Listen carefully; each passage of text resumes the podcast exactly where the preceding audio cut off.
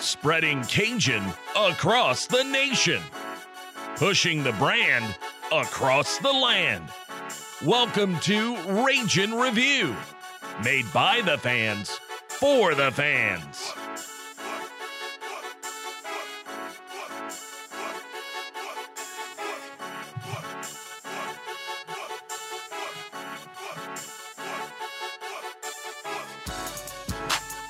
Matt Miguez here. Welcome to Ragin' Review.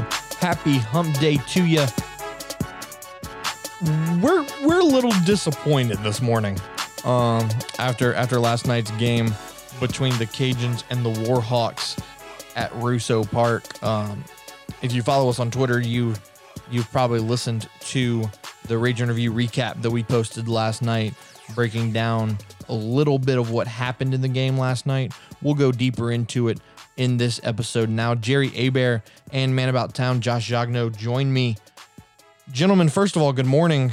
And, you know, secondly, wh- why don't we just go ahead and, and, and dive on into it? And uh, question number one is what the hell happened last night?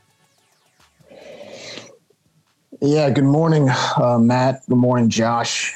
Uh, so I had the chance to go to the game. Of course, Josh was there too. Uh, we watched together, and um, there's certain times where, and I said this the other day, where the game is, you know, you have an eight game stretch against competition that's not bad, but beatable. Um, and when you have that eight game stretch against beatable teams that you should be able to run the table on and get hot for, uh, when you drop one of them off of, um, you know, a little bit of carelessness, a little bit of sloppiness, becomes very frustrating, especially considering the team that we lost to last night.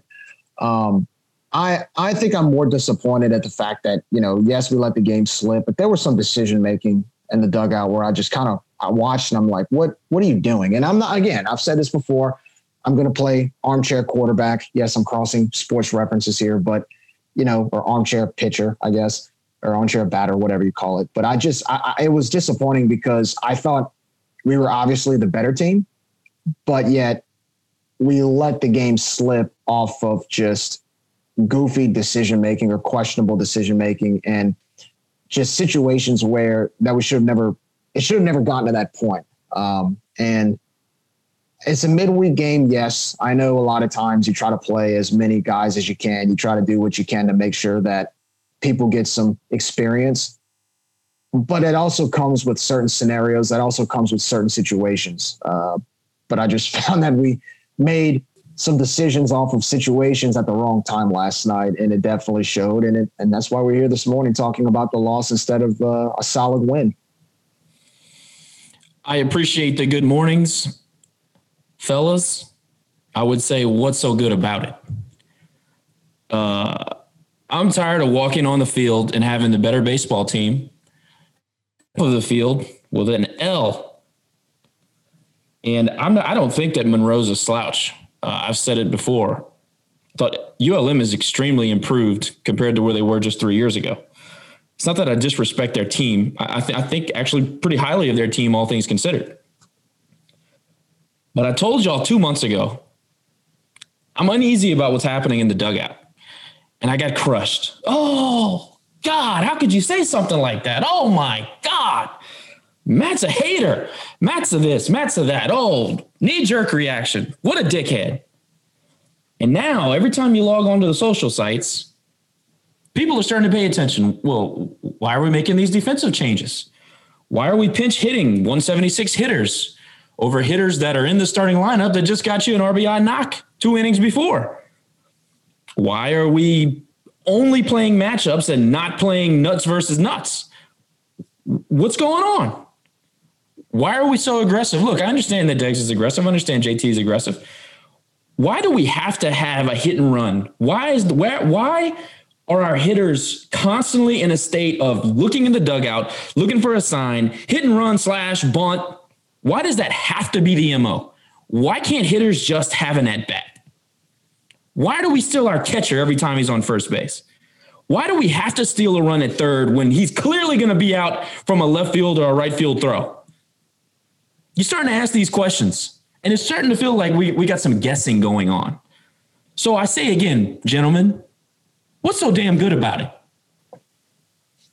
Well, it's it's another day.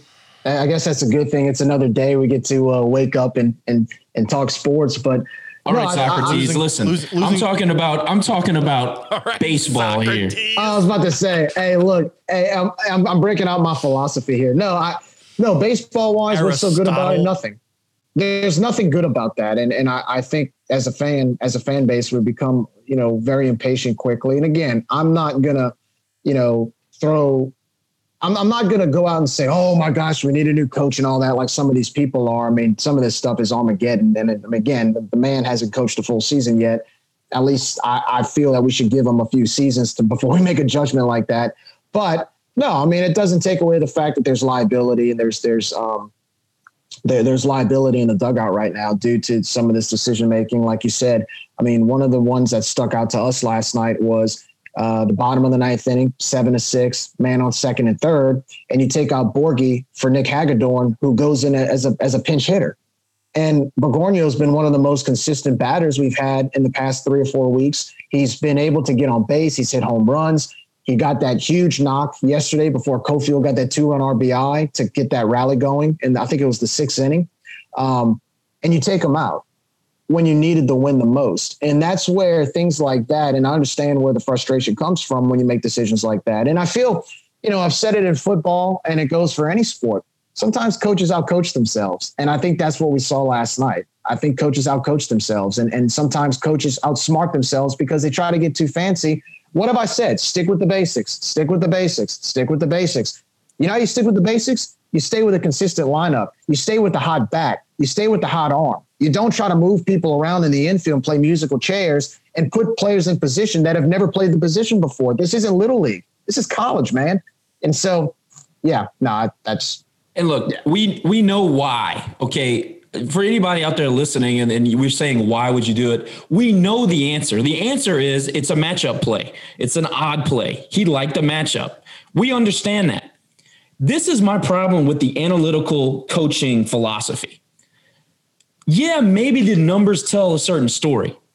But sometimes a guy is just on a roll. Sometimes a guy who's in the lineup that have seen has been seeing live bullets all night is a better option.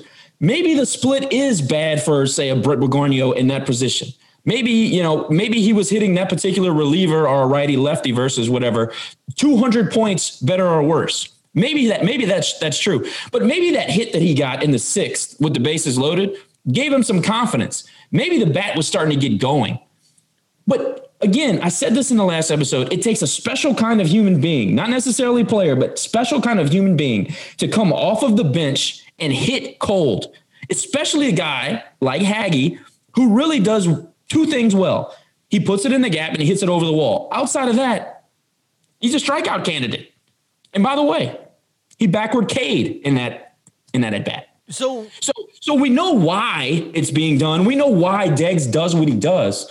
The, the the question is why do we continue to do it if it's not if it's not giving the results? And to this point, I mean, there's another thing, Jerry. We talked about this in the stands. We continue to shift. We continue to use the defensive shift. How many times did Little Rock beat the shift this weekend? Had to be five or six times. I mean, at some point, let's just line up and play baseball. At some point, let's just line up and say, hey, we think our guys are better than your guys, and let's go play. Roll the ball out there, see what happens. All right. So I'm going to put a, a, coaching hat on for a second. I want, I want you, I'm going to play a realistic, you know, lineup here and tell, tell me if I sound crazy. Ben Fitzgerald, a designated hitter. Brennan Breaux at first base. See, who, who, who would you put at second base? No, man, go ahead. Look, I, we'll, we oh, can do this. No, keep going. You're yeah, doing fine. Uh, you're C- doing good. Go. CJ Willis at second. Let's let's just let's just say that. Um, let's go with Bobby. Let's go with Brett Bergornio at short. You put Bobby Leday over at third. And then in the outfield, you have, no, I'm sorry, put Cofield at third. And then in the outfield, you have Kimple, Roccaforte, and Robertson. with Osborne behind the dish. How hard is that? Uh, How it sounds simple, that? right? It sounds simple. So this is what I like, and I've been telling people this, and and for we've got thirty some odd games under our belt, so we we kind of feel like we have an idea of what guys can do. I like CJ at first. From his time at first base, he is the most rangy and he looks the most natural. To me, he is his baseball IQ is as high as anybody's on the team. I don't like him at second and third because I just he, he doesn't seem like a natural fit there. I'm not saying he can't play the position, but I but I'm just telling you, if I had to have my druthers, he's at first base. Okay. It gives you a bigger target for everybody else. CJ at first. If Bobby Lede has to be in the lineup, put him at short. You have fewer responsibilities. You get him in the lineup like you want him. He's rangy enough to play a good second base. He's got a good enough arm. Okay. Put Brett at short. Brett has started three games at short. We've made two cumulative errors as a defensive team. Think about that. Just keep that in the back of your mind. If you got to have another stick on the corner, just go ahead and put Cofield at third and you know let the chips fall where they may. If you need a defensive replacement or you feel like the matchup is better, put in Grizzly. You never know what could happen later in the season. But defensively, put him in and leave him there. One or the other. You need le- you need Connor to play left because you need to keep DH open for Ben because Ben hits like 150 points higher as a DH. I mean, those are numbers you can't argue with.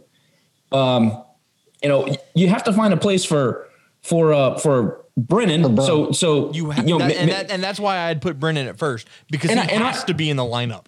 And He I understand to be. that, but he also made a critical error last night. Okay. So he gives you some up and downs too. And look, sometimes it's just baseball. I understand that, but that was an egregious error. We can come back to that. TR is your center fielder. Everybody knows that. And Rock just, he play, he's such a solid right fielder, and you, we need a stick. And of course, Drake's going to catch for you.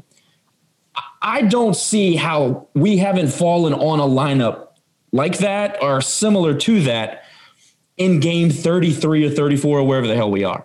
I, I don't get it. And Jerry, you can go Right. ahead and say your piece. Friday, Friday night will be game 41, but you know. Yeah, we're at 40 now, so we'll be at 41 on Friday night. Yeah, and, and, and I, I'm with you. Uh, So you you had mentioned put Lede at short, and and you put you said Borgie at short. You mean Lede? At, would you say Lede at second base? Yes, my bad. I meant Okay, I meant yeah. Lede at second. Sorry about that. No, I- Borgie short, Lede second. To me, look, you, you get a stick in the lineup that you want, and you're you're you automatically get stronger up the middle, which is where we have been the worst.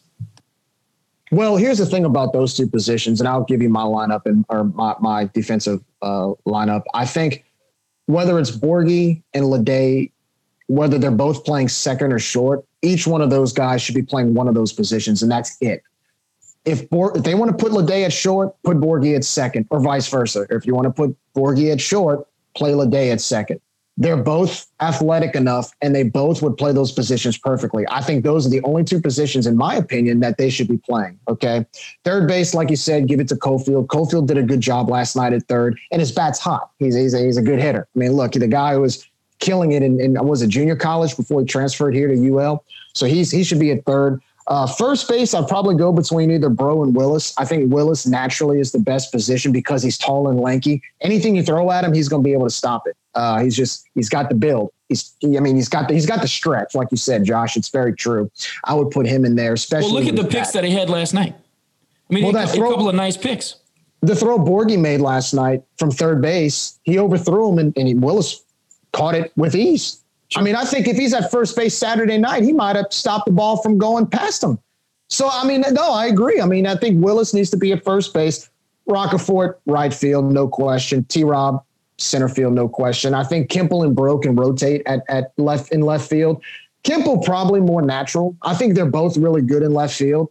Um, if you want to keep Breaux in there, you can always sub Breaux in every time. You can rotate Breaux with Willis at first. You can rotate him with Kimple. Now, if you want to keep Kimple in the lineup, then you probably have to move Breaux to fir- uh, to, to first. But I Well, also Jerry, think between Here, here's the thing with Kemp. If you look at Kemp's numbers and you look at his games played, he's the, he's like a running back that needs more carries to get lathered up.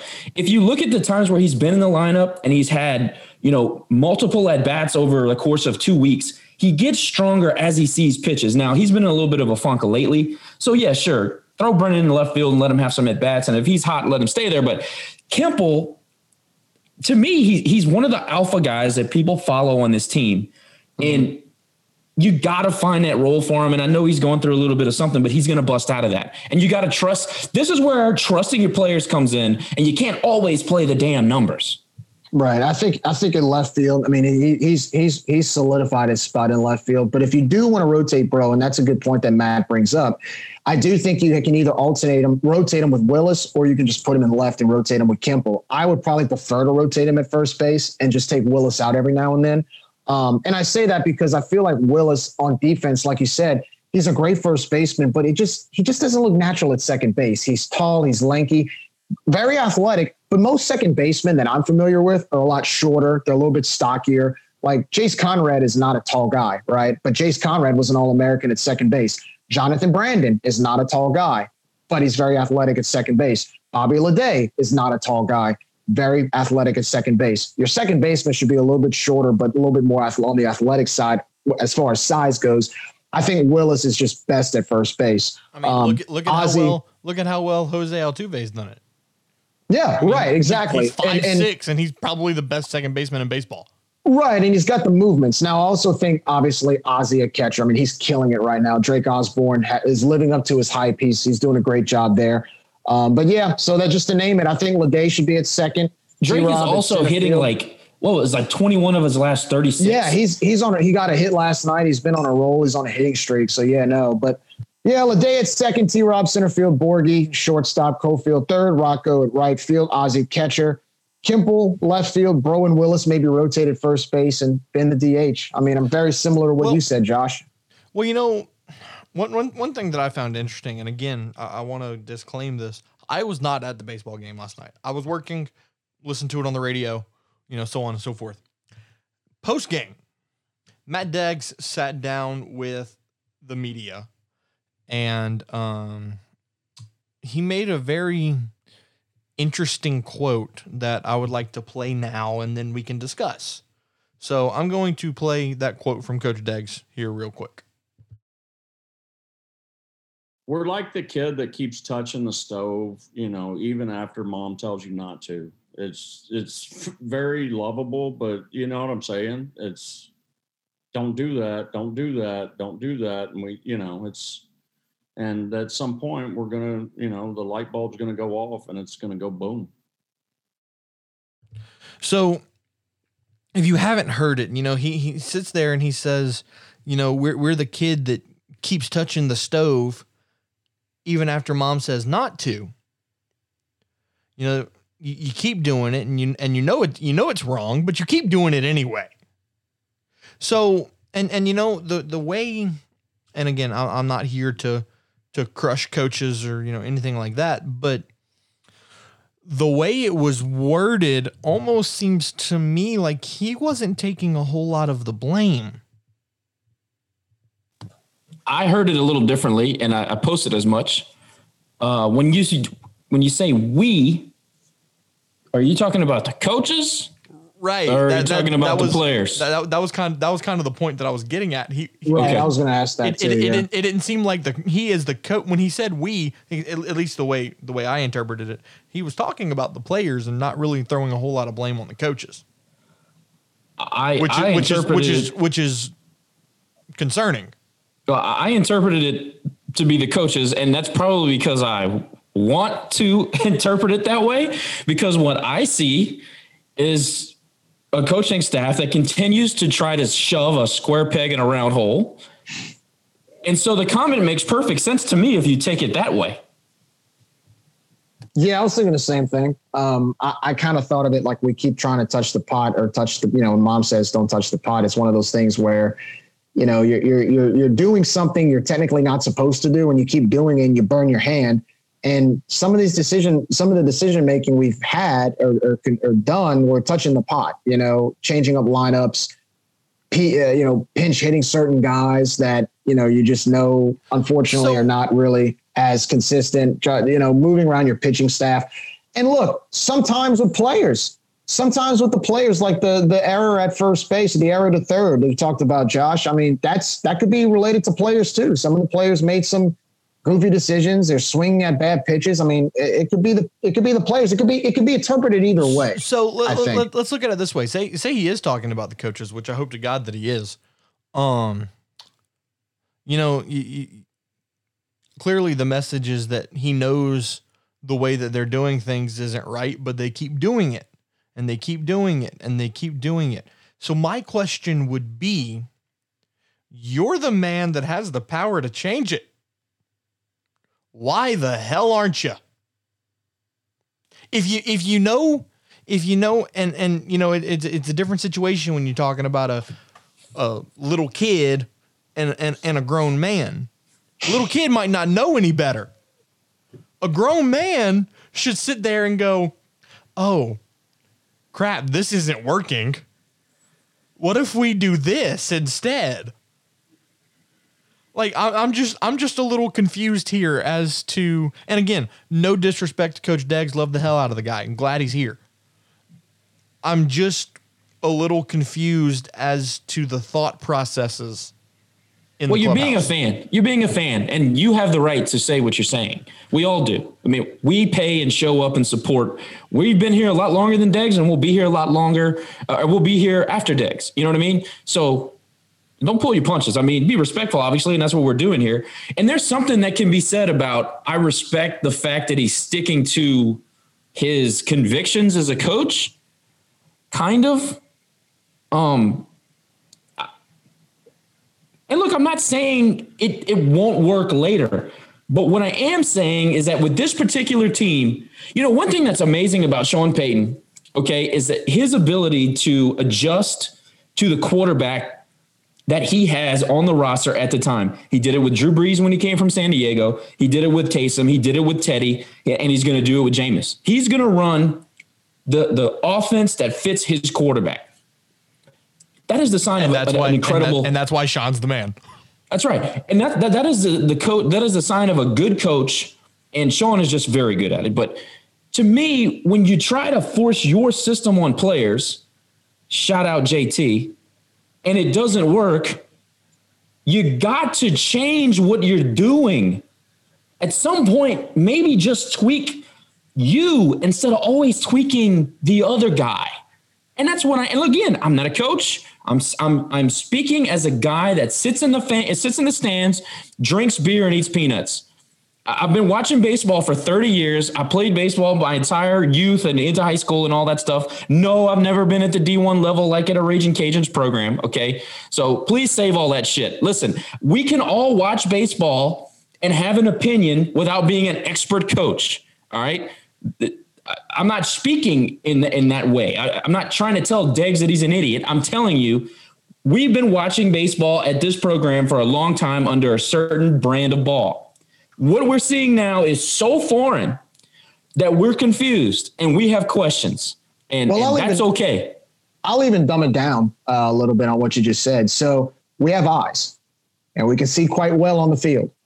And what I saw was a seven to six score, bottom of the ninth, two outs, and you put your starting shortstop, well, he was third base at the time because they moved him to third base, a guy who got an RBI single, a guy who's clutch. You know, Borgie's not a power hitter, but he gets on base, right? You you took out he's, you he's took out hitter. You took out a guy that had two base hits on the night for a 176 backup catcher. And that's and again, I'm not a coach, but I have eyes. I see that. Uh, we, we see that on the field and you're looking and, and you see on the scoreboard 176 batting average and you're going wait a second hold on what wait, and that's not a coach. That's not being a coach. That's that's seeing seeing it. You see it. And and not to mention, Jerry, you and I talked about this off the air.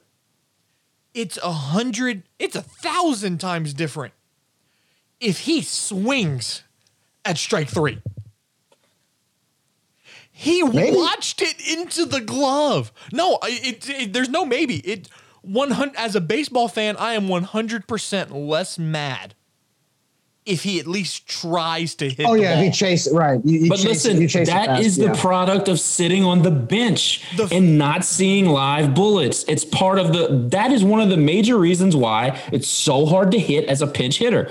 And guys, if we're sitting here and we're forty and 12 or, or 30 and 12 or whatever it was, the questions are maybe not as pointed. 100%. Okay, you can you can look at Deggs and say, "Hey, this is a little unorthodox, unorthodox, and we don't necessarily understand it, but hey, it seems to be working so great." But we're 30 and 12, so keep it up. Correct. But here we are, 22, and 18, and we're and we're losing to teams that we are better. And look, it's not close. We are better than a lot of these teams that we're, lo- we're losing to. Okay. At some point, it's okay to ask the question. Okay. Here's a question for you.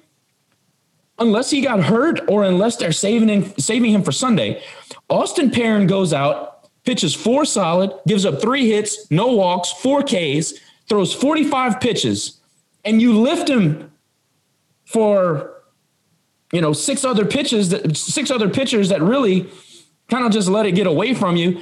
Uh, well, You know- well, I'll, I'll- I'll give I'll give it to Deggs on this. That was his plan from the get go. He said it in the pregame interview that Perrin was only going to pitch three or four innings. Okay, good. Well, see, I didn't hear that, so that that answers the question. Yeah, no, that that, Well, that was issue- that was the game plan all along. Perrin was only Well, going to pitch three or four innings. In spite of that, though, what's frustrating, we lose by one run. Three of those runs that we gave up were unearned. Well, and look, No. some of that's on walks because Chip, you know, did what he did. But the the big point, Well, the wild big point to pitches, make. dude. Well, the Two wild runs pitches are off of thing. wild pitches. Here's the thing, and then that's what I meant: wild pitches, not walks. Uh, you can't you can't throw that ball if you're Brennan Breaux. You know better than that. Right. Okay, that, that that is that is elementary. Even if the throw is on the money, that runner was safe at third base. And after that, we gave up the two, and then the wild pitches made it worse. And Chip has, he is kind of a, a, a what you want to call it, effectively wild type of guy. I think he's got great stuff, and I, I like that they keep trying to work him in because I think that he's going to be an asset down the road. The kid's good, but again, situational awareness where maybe Chip is not the best candidate when you've got runners in scoring position because he is wild. You know what I mean? And I know you I, look, I know that you trust Drake. I do too. I love him. I said it before. He's my favorite catcher here since Thurm. At the same time, situational awareness. The, he leads the team in wild pitches. We got a full pen. Go get Nelly. Nelly walks people, but he doesn't throw the ball in the dirt. Where the hell has Dane Dixon been? Well, Dane pitched on Sunday. Okay, Yeah. did he? I, I, Yeah, he, I pi- he must, pitched well on Sunday. I must have missed that. Where's I got one even I'm gonna one up you on this one, Matt. Where's Connor Angel? Look, I I don't, I don't look. it's hard to say what I'm about to say without sounding bad, but the kid's got the yips. Okay, he's got the go pr- go watch practice. He cannot throw a pitch out. I saw that kid throw a pitch out in the dugout. Connor Angel is not is not an option for this baseball team.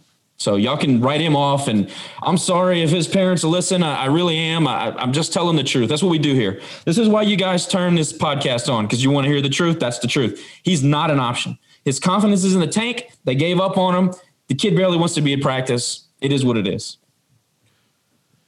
Yeah, and I, I don't disagree. Um, it, it's just it's troubling when you see the same guys who really just aren't pitching up to par, and then you've got guys like Blake Marshall or Austin Bradford who who come in who come in in limited n- number of innings pitch very well in those limited number of innings, but then you don't see him for like three weeks.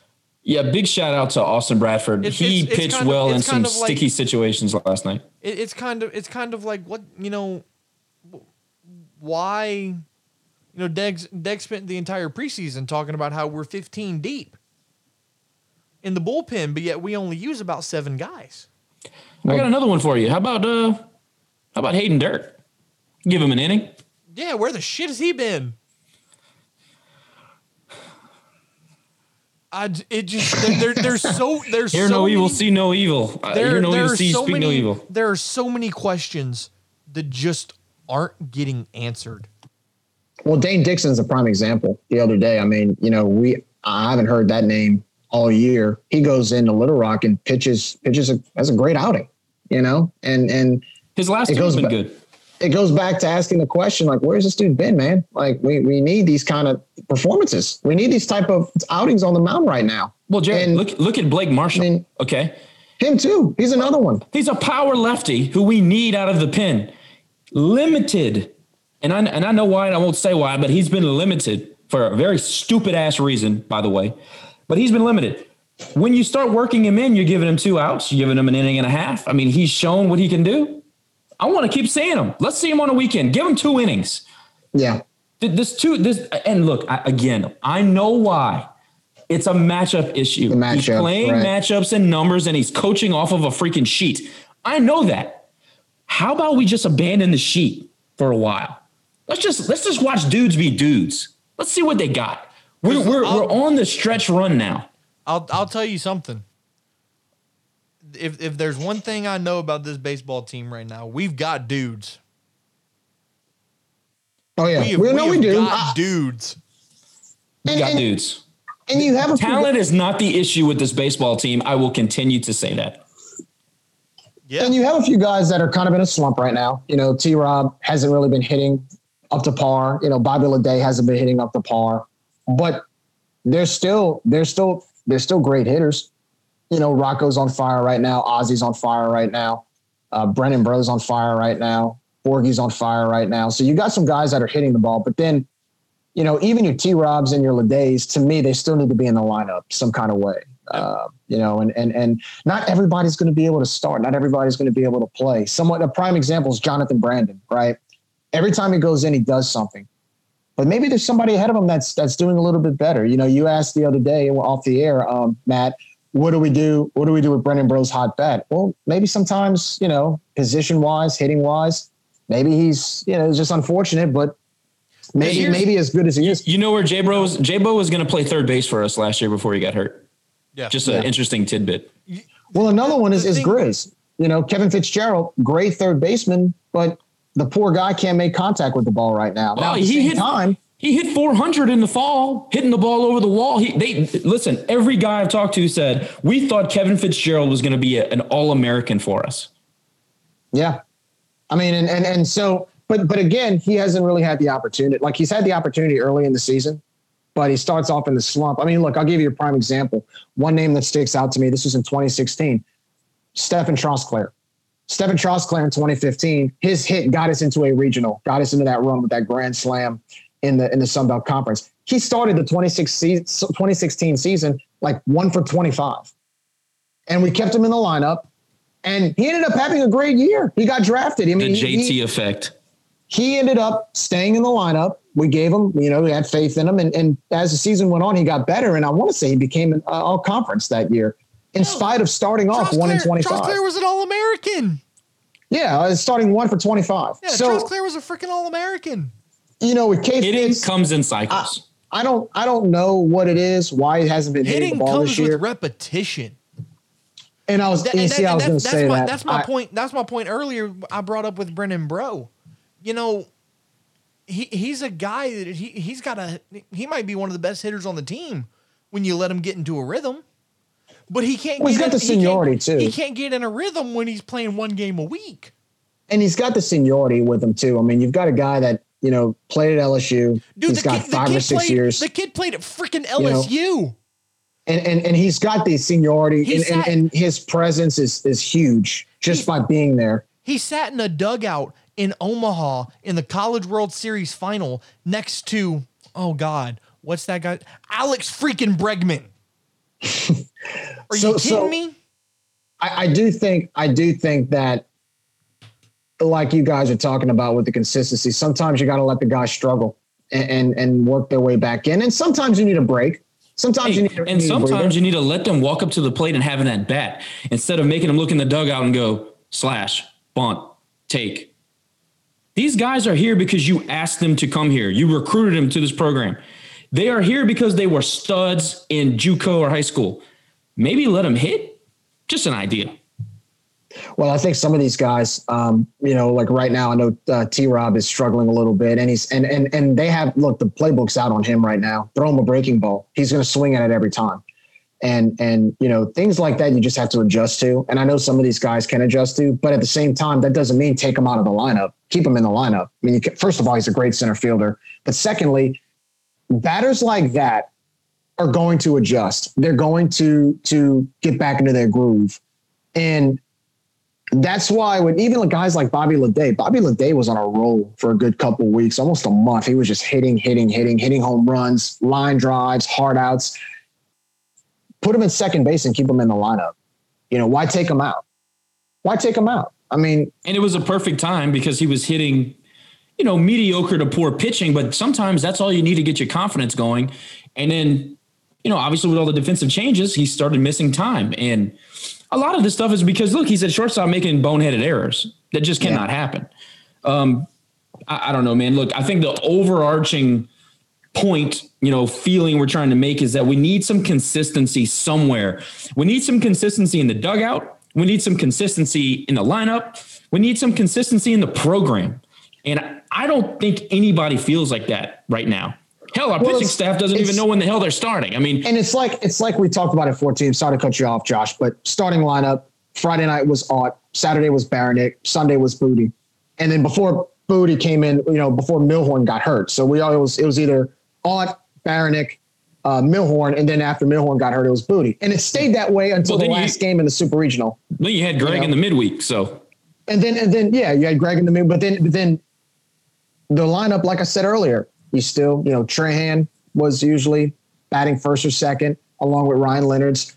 Then you had um, you had, you had the top five, and that wasn't in order, but you had Jace, you had Caleb Adams, and then you had or you had Shug that rotated in the third in the third hole and then you had you had Strentz, you had Harry, and then down the line, you know, um, and and that's and then you had Dylan Butler, sixth or seventh. So again, well, and, and, I'll say this: when you got I knew the lineup from se- when, yeah, yeah, but you knew the lineup from seven years ago.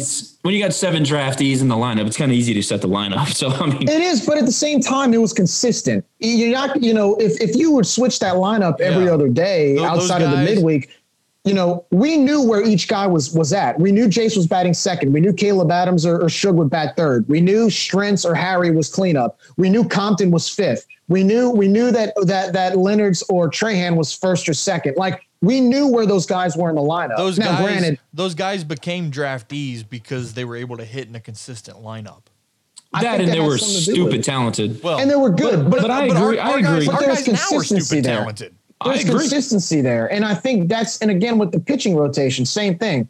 Again, Art Friday night, Baranik was always Saturday, and then you had either Millhorn or Booty on Sunday. But you knew they knew going into the game, okay, this is where I'm going to be. This is where yeah, this is cor- this is the damn me, pitching. Correct me. This is where. Correct me if I'm wrong here. Our only set pitching spot is Friday night.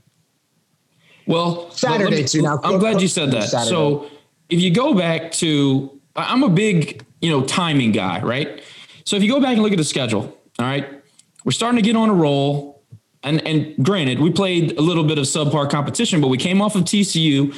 We beat them on Friday and beat them pretty soundly. They kicked our ass on Saturday, but on Sunday, Carter did give a couple of runs up, but we were competitive throughout the game. We go to yeah. Coastal and smack them around like they deserved. Somebody said COVID Carolina, and I think that's my new favorite term. Uh, three out of four we take for them pretty easily. We crush ULM.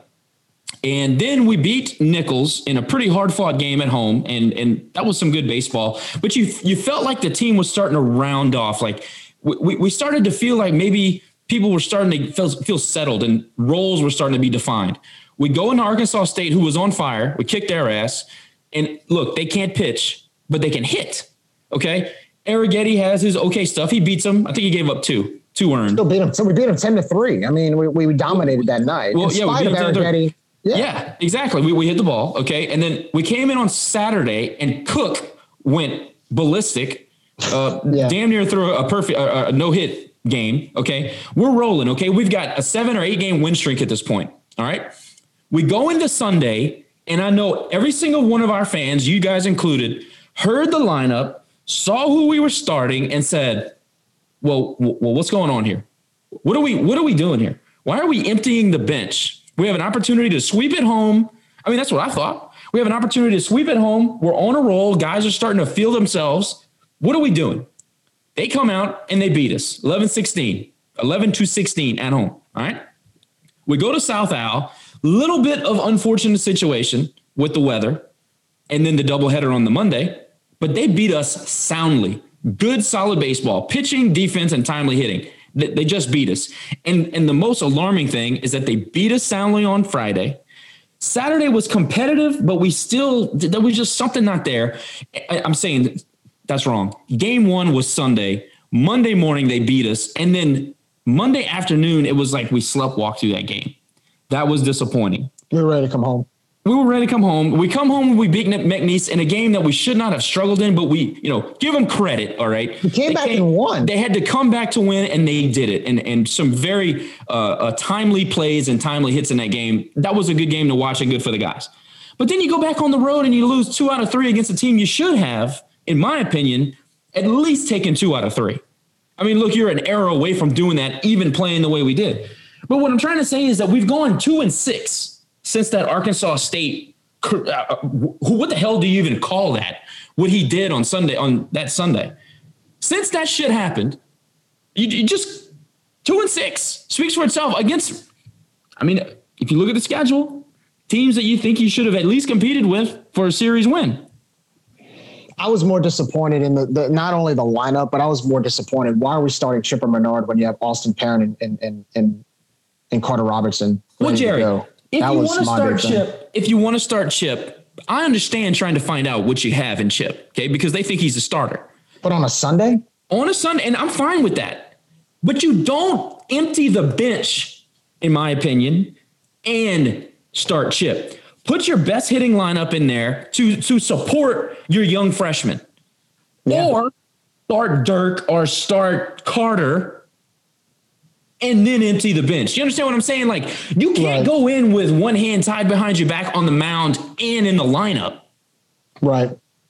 Yeah, and, and that's I mean, ever since that game, like you said, things have just been thrown off, man. And then of course the weekend series at South Al, uh, everything kind of got thrown off with the schedule, but also too, we just it was just an odd, odd, odd, odd weekend. Um, and it doesn't help that you get swept. But momentum, uh, momentum is real. It's a but if you notice, thing in baseball. But Arkansas State, dude, I'll, I'll, even go back further. I'll say Saturday when Connor Cook almost could have gotten that no hitter. He gave up a hit at third base. Who was playing at third base? Hell, I don't remember. Borgie. Borgie was at third. The ball went through his glove. But again, it goes back to what I was saying, and that's not a knock on Borgie by any stretch. I mean, Borgie's a great player, but why why why is he at third base? I think at that point they were trying to work him into the lineup. I think that was one of the very first games he actually started at third, if I'm remembering that correctly. But again, why not play him at shortstop? I know I keep going back to that, but yeah. I, you know, if you go back I, and listen to the previews, and I want to say it was, uh, I think, uh, well, I don't, I don't want to speculate, but it was one of the previews. Someone outside of the program was talking about Borgie being your starting second baseman so Borgie has gone from preseason second baseman to third, now back to his natural position at short. Right. And again, the, look, the numbers speak for themselves. When he's at third, we play better defense. I'm sorry. When he's at short, we play better defense. When he's at third, we tend to make errors.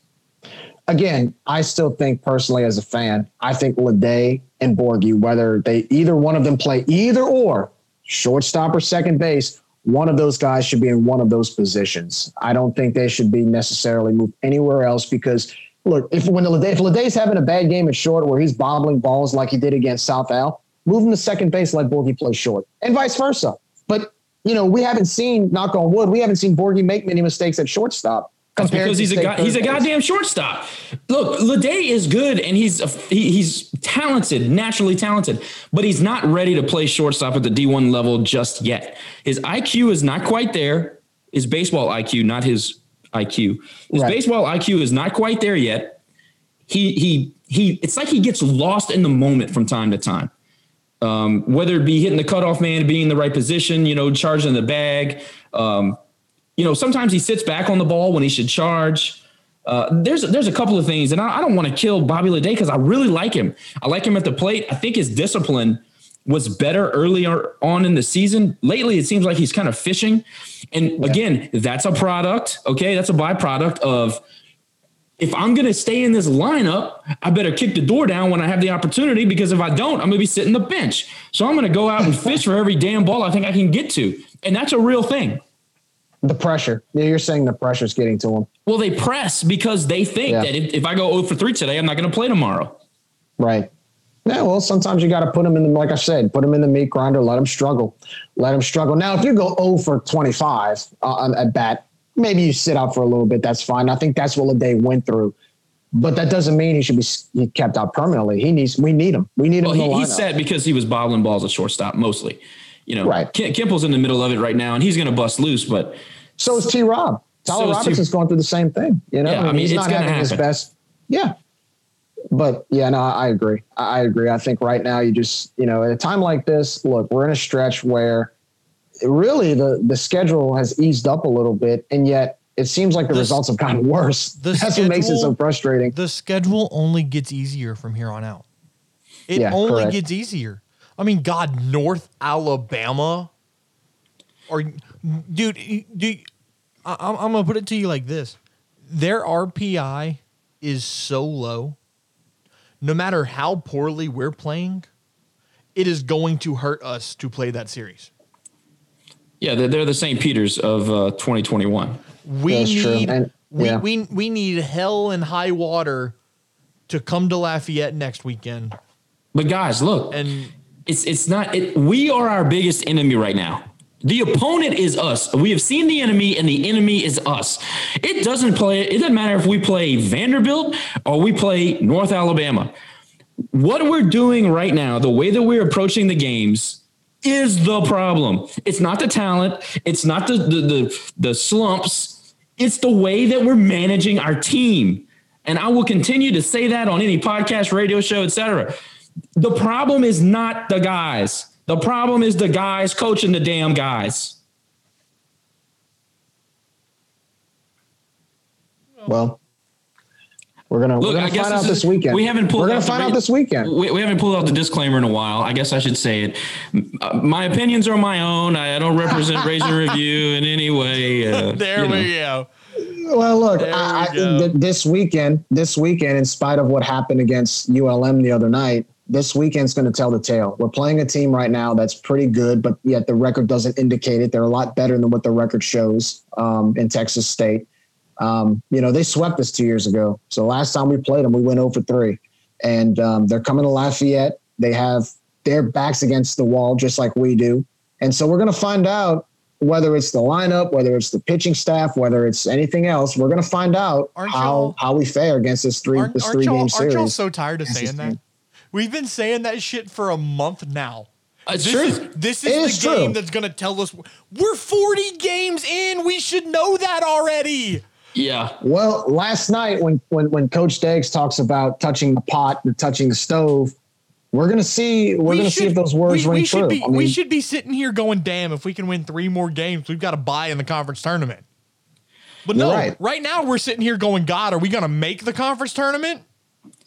Well, everybody makes it this year, but you're right. We Well, have got to get a top three Lord. seed.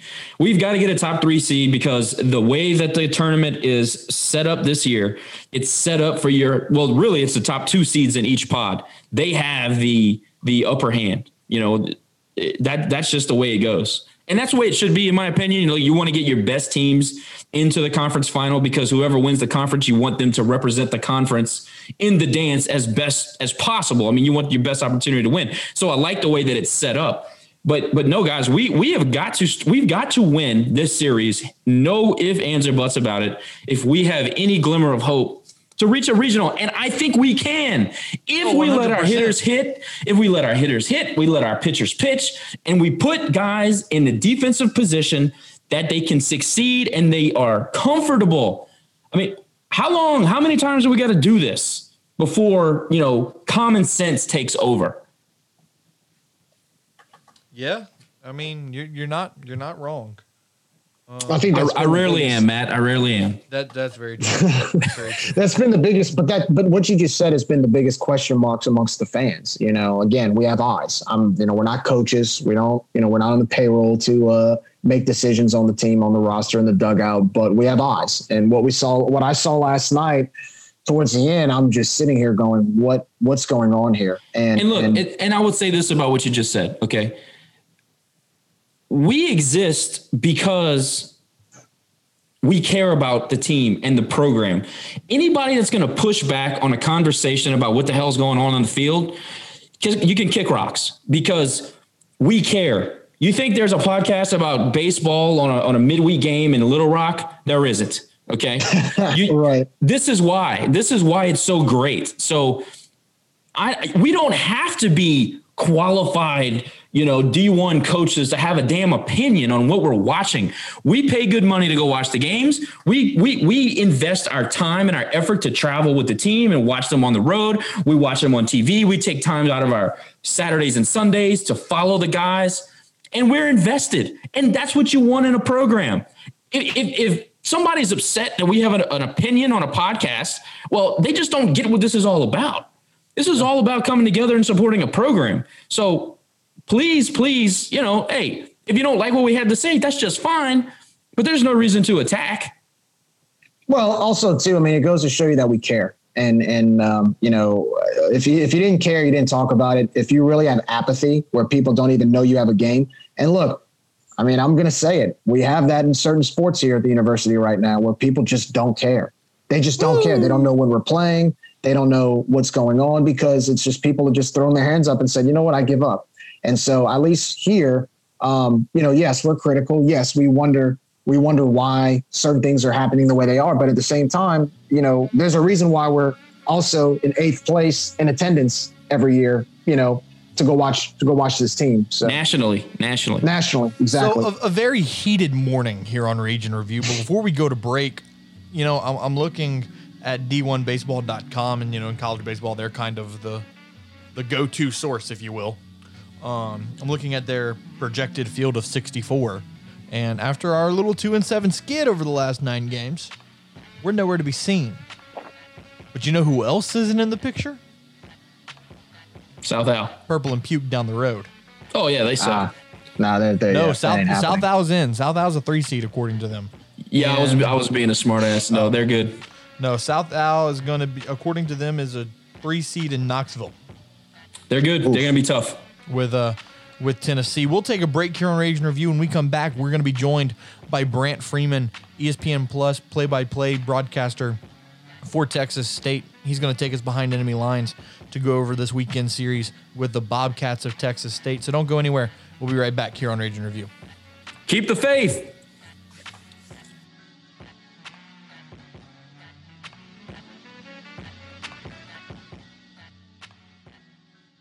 Chris Russo of Russo Exploration encourages you to donate to the Ragin' Cajun Athletic Foundation. The RCAF, the official fundraising arm of Louisiana Athletics, supports over 400 student athletes across 16 NCAA sports. You can invest in the RCAF today for as little as $5 a month. Just go to myrcaf.org to get started or call 337 851 RCAF. As always, donations to the RCAF are tax deductible. Your investment today will enrich the lives of every athlete that puts on the vermilion and white. Go Cajuns! Acadiana business owners, are you looking for custom solutions from local professionals that understand your business needs? Maybe you're looking to streamline your processes, become more efficient, and achieve elevated peace of mind? Utilizing a combined 30 years of experience in the financial and technology fields, the Vaulted Security Team is ready to assist you with reaching your goals. From credit card processing, internet and phone services, website hosting and design, to hosted cloud, even digital marketing and recovery software, Vaulted Security can do it all. Here's a message from solutions specialist Anna Bourgeois. Hi, I'm Anna Bourgeois, your solutions specialist, and it's my goal to understand how we can make your business run more efficiently while increasing profits. I'm very passionate about doing business genuinely. In the merchant services industry and other business areas, it's hard to find a partner that you can trust without question. I'm here to change that perception. Give me a chance to show you what true partnership is all about. Contact Anna today at 337 210 4272 or email Anna at vaultedsecurity.com. Welcome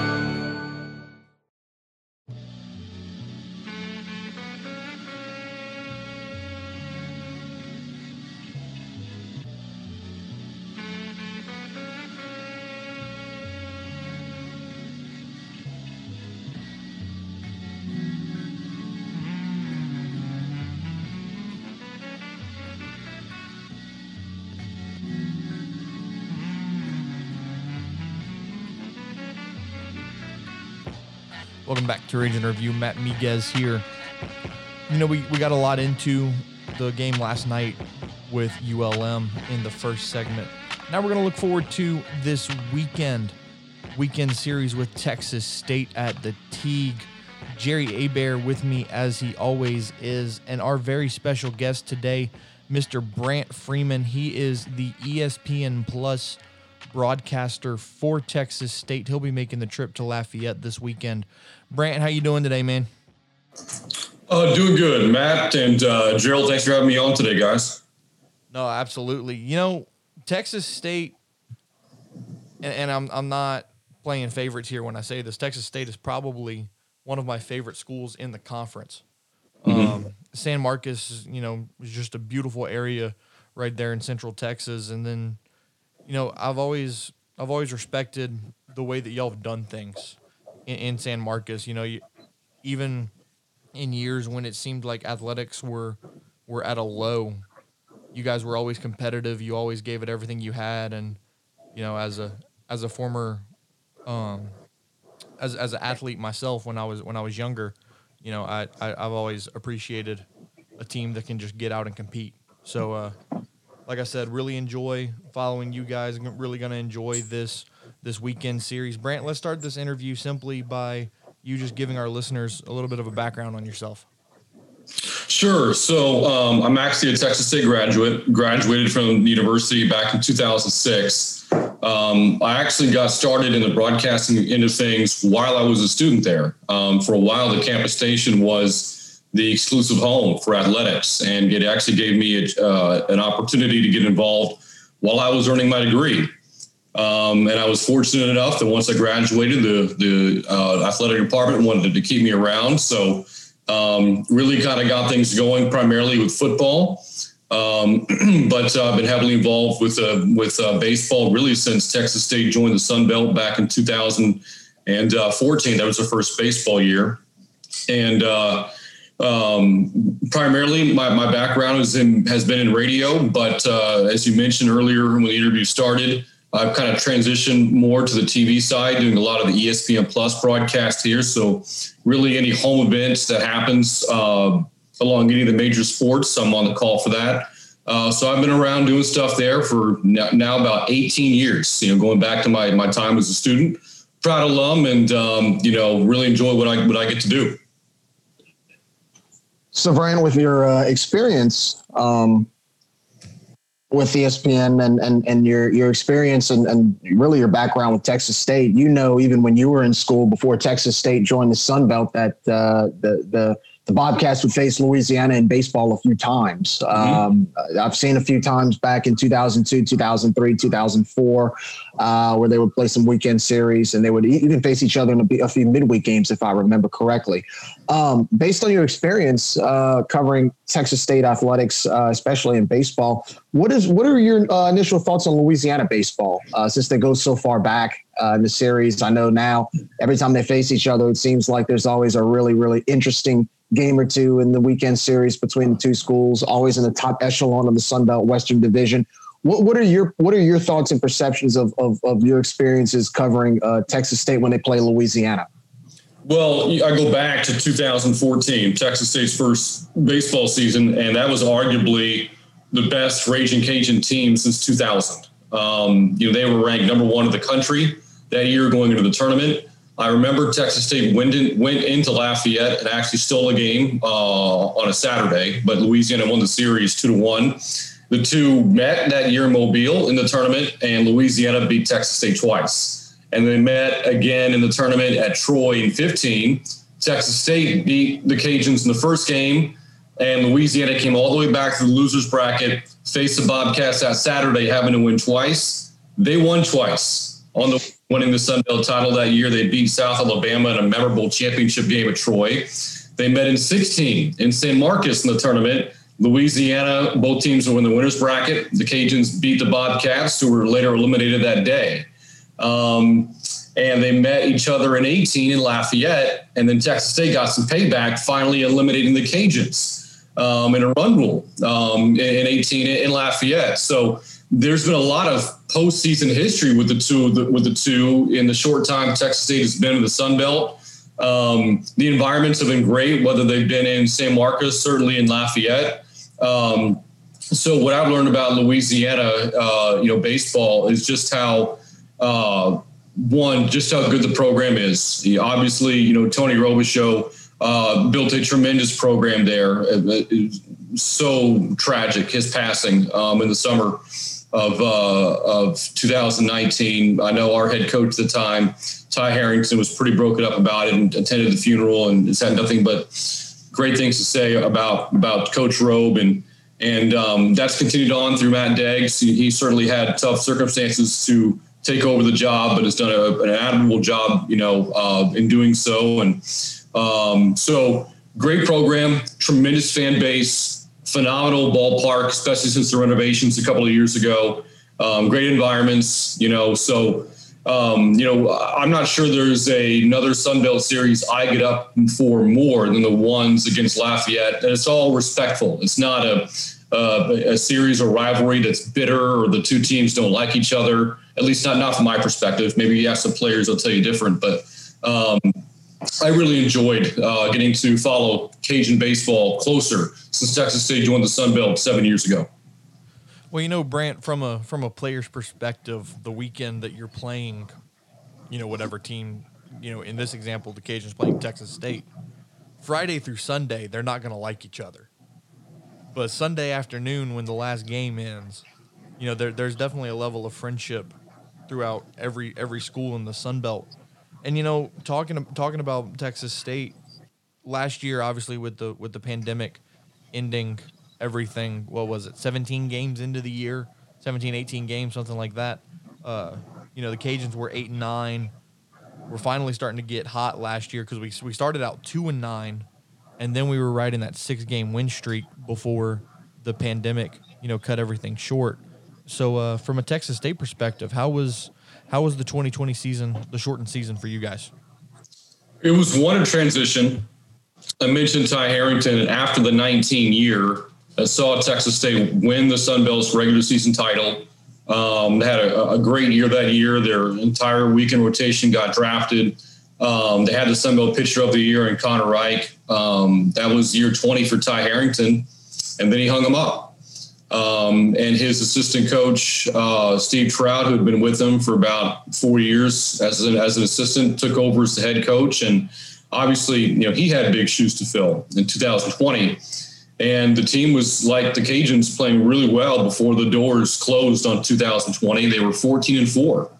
Uh, they had run ruled Baylor uh, a ranked Baylor team in Waco not long before the, the, the pandemic ended things. They had just won a, uh, won a pair of uh, midweek games, so Tuesday, Wednesday, back to back set against UTSA and uh, Prairie View A&M. They were getting ready for, I think, the first Sun Belt series of the year. I want to say against App uh, that weekend. And they felt really good about where they were headed. And it was because they were playing so well uh, and coming off the championship year the year prior that they were picked to win the West again this year. Um, they were they were getting some votes in the top 25. I think they came into the season ranked 30th. So um, they were playing extremely well. You know, in uh, 2020, the, the team was healthy. Uh, they had some guys who were swinging the bat really well. Pitching was solid. So um, it was unfortunate not to see the season come to a conclusion because you, you can't help but wonder what may have been.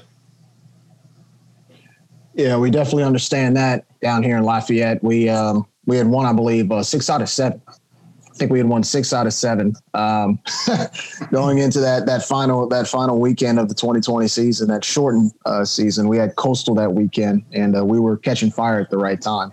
Uh, so we definitely understand where you're coming from. But Brant, you know, you, you said that you graduated from Texas State. Uh, I'm sure that university holds a dear place in your heart. Now you're officially an employee for the school. Uh, you've seen you've seen the transition. You know, they were one time the name they had a name change. They Southwest Texas State became Texas State. They were once time one time in the Southland Conference. Now they're officially full members of the Sun Belt Conference. Uh, so you've seen the school really grow, uh, both as a university and as an athletic program. Talk about your experience at, Texas State, uh, especially in uh, San Marcos. Like Matt said, beautiful city, great college mm-hmm. town, lots to do. How, how, has it been so far uh, down there? Well, when I was a student, the very first semester I went there, um, it was Southwest Texas still. And then they had the name change, which actually was some somewhat controversial. A lot of people uh, held the SWT name, uh, you know, near and dear to the heart. Um, but you know, since then, the you know the name Texas State has very much been embraced. It, it, was extremely helpful. I don't think we would be where we are today, you know, in the Sun Belt without the name change. The you know, I think you guys know this, having formerly been Southwestern Louisiana, that the directional thing um, makes you seem smaller. Um, so it's it's it's nice to have kind of a bigger name, you know, and for us that name is Texas State. Um, and uh, you know, as you mentioned, we were in the Southland for a number of years. So take you back a little bit further. You know, Texas State um, uh, was a Division two program for a long time, and as a football program, had a lot of success. They won back-to-back national championships uh, in 1981 and 1982. The head coach was Jim Wacker, um, who then used that success, took a job at Kansas State, and then furthered his coaching career circled back and became the AD at Texas State in the late 90s. I think his last year was 2001. And in 2000, he pushed for the move then to uh, what was then known as 1A, not FBS. And um, it didn't gain enough traction. But uh, a few years later, in 2005, the, the football team, which had been pretty bad at the 1AA level, finally made a run. They won the Southland title that year and they went to the um, one AA playoffs for the first time ever after having played football at that level for 20 years, and uh, made it all the way to the national semifinals. And they were, you know, a play away from going to the national championship. And so that success was followed by a, a, repeat of sorts in 2008. They won another Southland title, went to the playoffs, didn't have as big of a run, but it was those two seasons that really kind of spearheaded the you know, it's time to move up talk. Um, it felt like, you know, finally we found our place in football, which, as we all know, is kind of the doorstep for anything athletics, especially in the South. Um, and so it was uh, three years later, they announced that they were going to move up to FBS uh, football, and they were accepted into the WAC. Karl Benson was the commissioner at the time.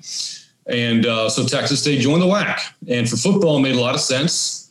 Uh, for the Olympic sports, it was strange. Um, you know, you're, playing Seattle and Cal State Bakersfield and Utah State. So the travel was uh, atrocious, you know, that, that one year. And then the WAC football or, or football in the WAC uh, folded in 2012.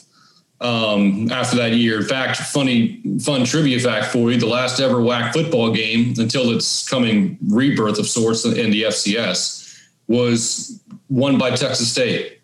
Uh, they beat New Mexico State in the final WAC game, 66 to 28.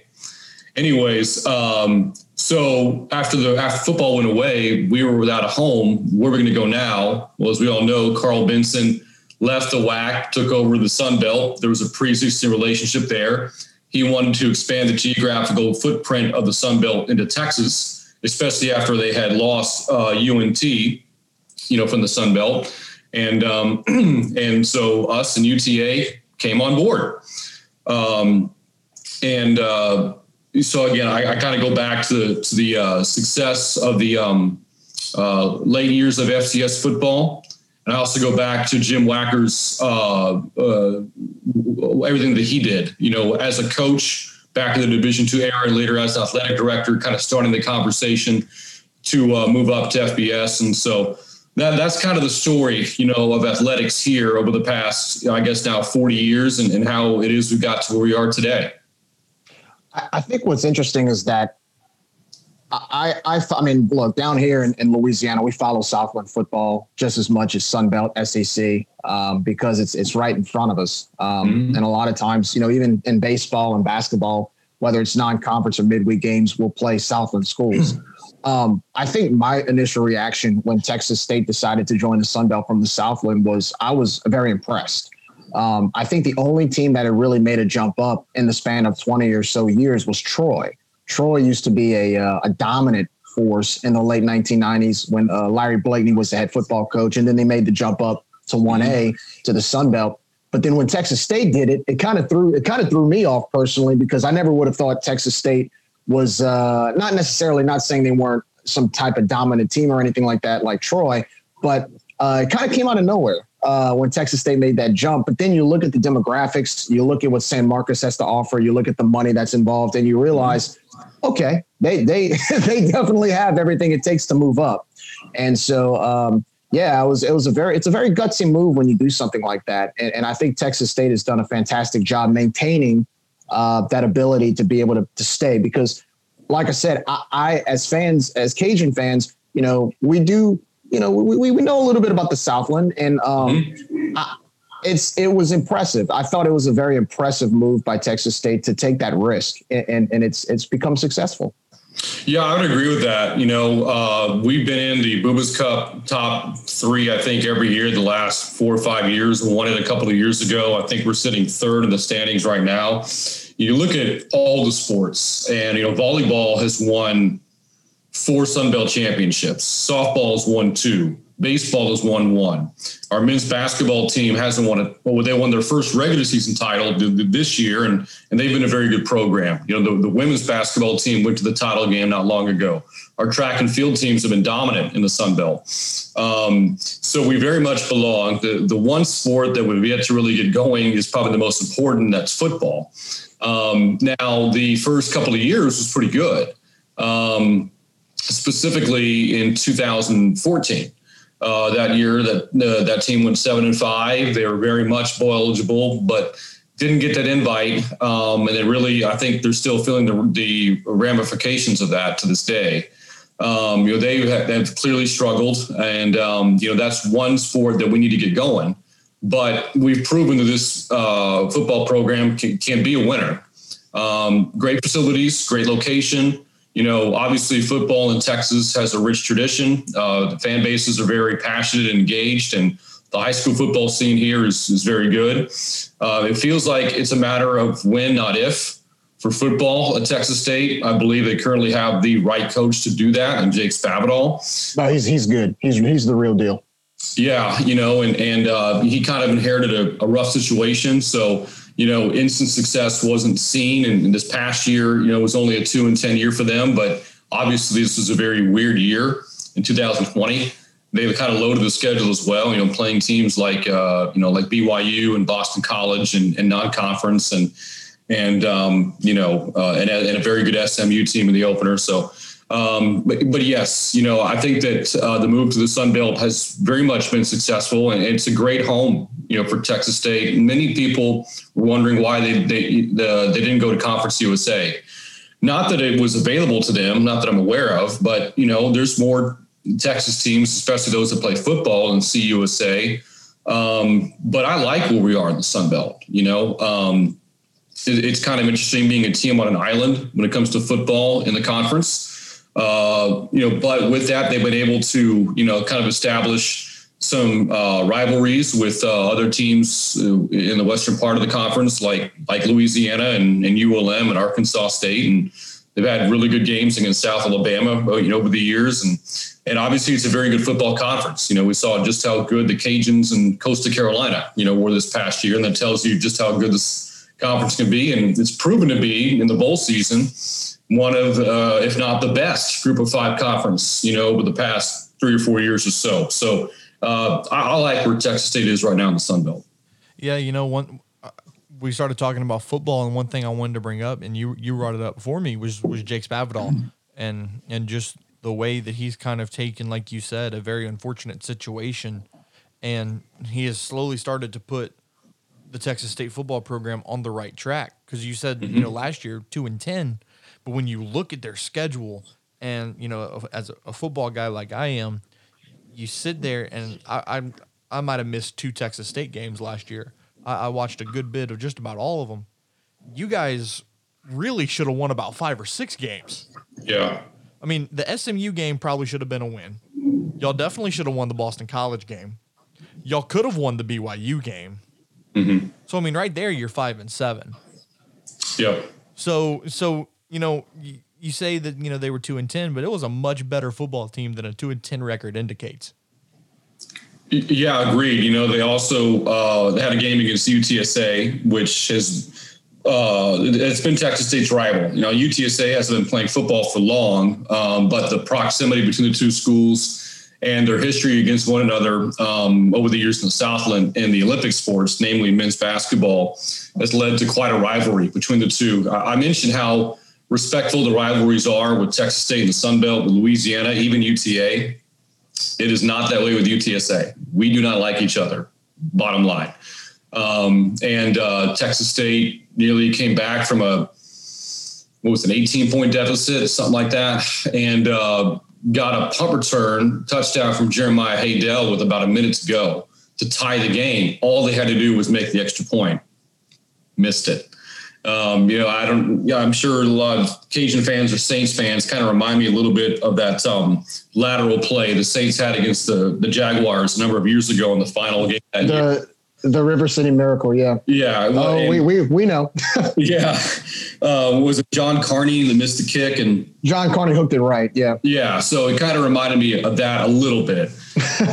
State lost the game in overtime. You know, that was another game they should have won. They were right there at Georgia Southern this year too. So you're right. Texas State was better than the two and ten record showed, and you know, hopefully uh, Jake Spavital can get some things going here in 2021. They feel good about the recruiting class, although you know it was almost primarily um, transfers, almost no high school signees, um, but a lot of talent back from last year, and you know he's really put his stamp on this team from an offensive standpoint. So, um, you know, hopefully bigger things are, are ahead for them, and, and hopefully soon.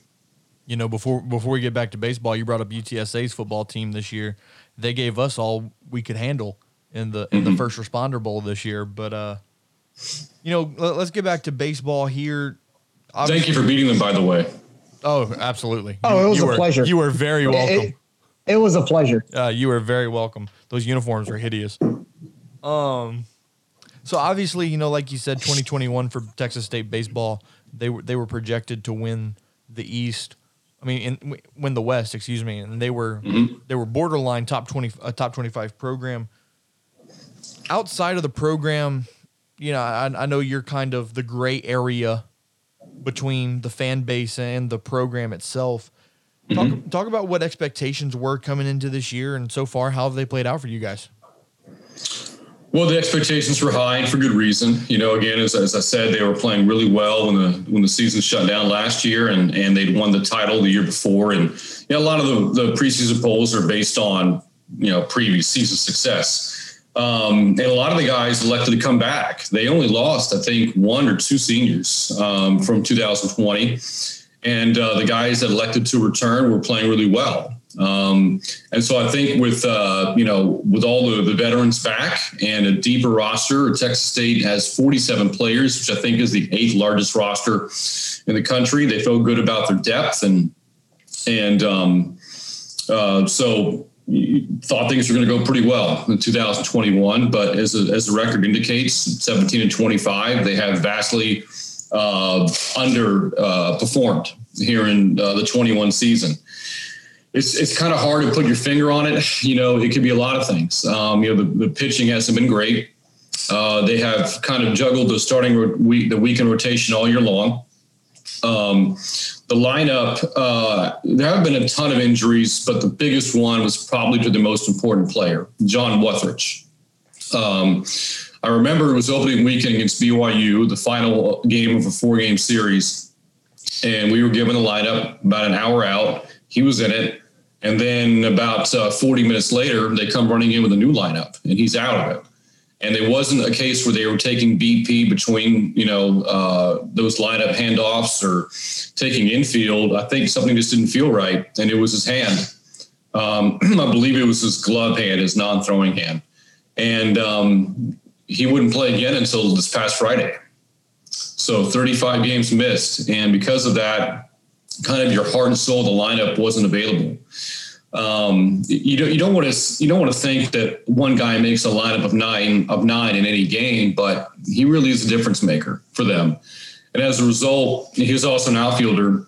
So Texas State, you know, is kind of cycled in through their outfield trying to find a combo that works and and a lineup combo that works. And uh, by the time that he had finally played again, they had gone through 37 different lineups in 38 games. Um, just had a hard time finding consistency um, a lot of the guys that elected to come back, or at least some of them, uh, are having down years. And, you know, Jackson Williams, the second base, was first team All Sun Belt in that championship year in 19, and he's hitting about 200 right now. Um, Will Hollis, um, who was second of the conference in doubles in 2019 and was hitting over 320 last year, is hitting about 240 right now. Wes Faison, who was on a tear uh, in the short year last year, OPS over a thousand. Um, he's not even hitting his weight right now. I think like a, a buck seventy. You know, at, at, the time that we talk here, and um, so you know, some of the guys you thought were going to be hitting well haven't. Um, and again, you know, the, with the pitching, they they have yet to find you know that that really good rotation. You know, Zach Lee has been their Friday guy all year long. He's either really good or really struggles, not much in between. And they've gone through different Saturday, Sunday guys all season long. So the inconsistencies in the lineup, uh, kind of not knowing what you're getting any given weekend from the pitching, not exactly having uh, a, reliever that teams fear in the bullpen has led to eight games under 500.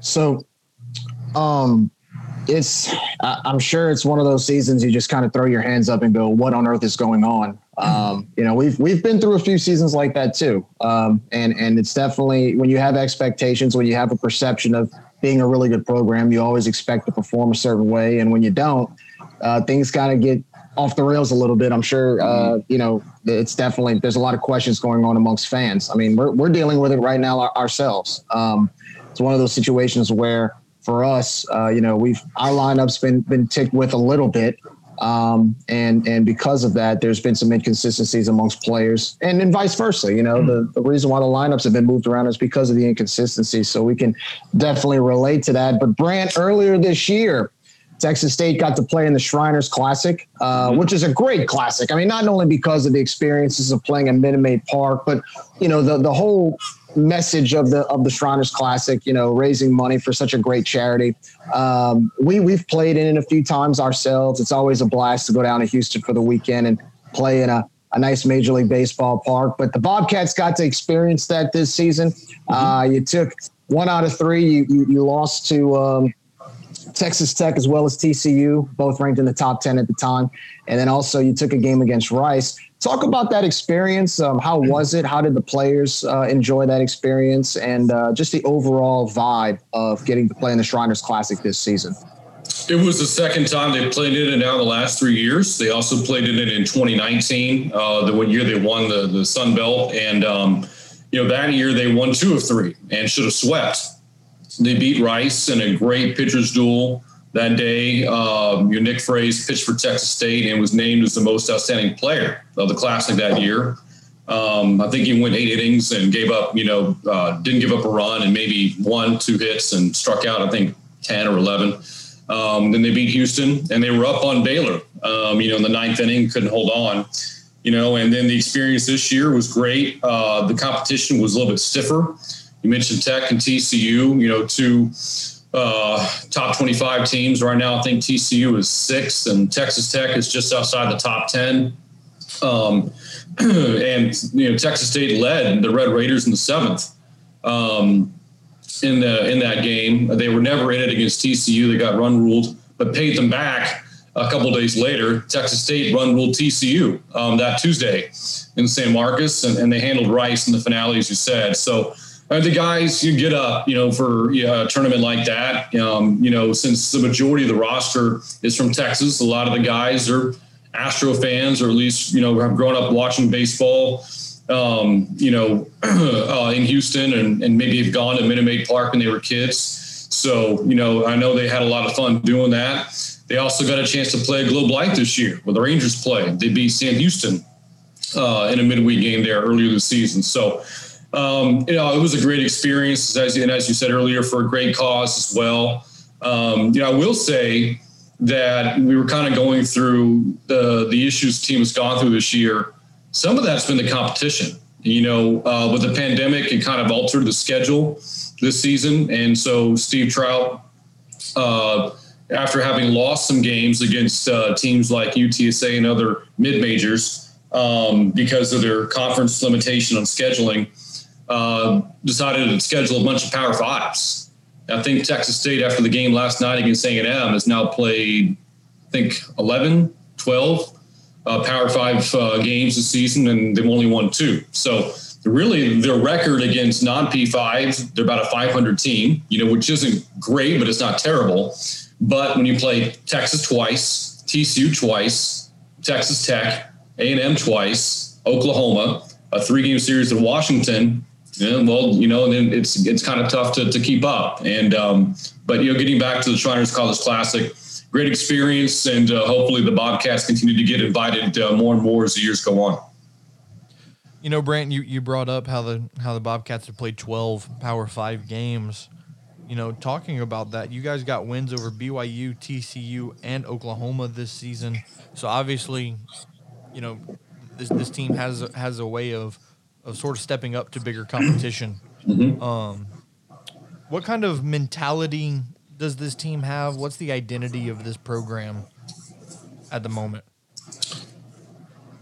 That's an interesting question, and one I'm not sure I have an answer for. And um, in terms of its identity, I think that's part of the problem. You know, uh, baseball is a very numbers driven game, as you guys well know. And so the first thing that you do when looking at an opponent is look at the stats. You, you, you see a record and you want to know the story behind that. Why, why is it that they're really good? Why is it that they're really bad? Why is it that they're average? You look at Texas State stats, they don't really excel at anything numbers wise. Um, they draw a lot of walks. They lead the conference in walks drawn. Um, they're third in the conference in runs scored, but because of the walks, the number should be higher. Um, they're in the bottom tier in, in a lot of the pitching numbers, um, although their, their, strikeouts aren't bad, but ERA is up there. Um, you defensively, they're solid, although they give up a lot of stolen bases. Um, and so I'm not sure what the identity is, you know, of, of, this year's team. Is it fast? Is it really good defensively? Is it power pitching? Is it slugging? The numbers really don't tell you either way, you know, on them right now. So I think even here we are in late April, they're still trying to find their identity. You know, you, you like to have established that by the end of March, um, not this late in the season. So, you know, maybe they can discover what that is over the next four weeks heading into the Sun Belt tournament. But as of April 28th, uh, Matt, I, I couldn't tell you what the identity is. Yeah, you know, similarly, Louisiana's having having a similar issue. Um, I, think our loss to ULM last night made us two and seven in our last nine.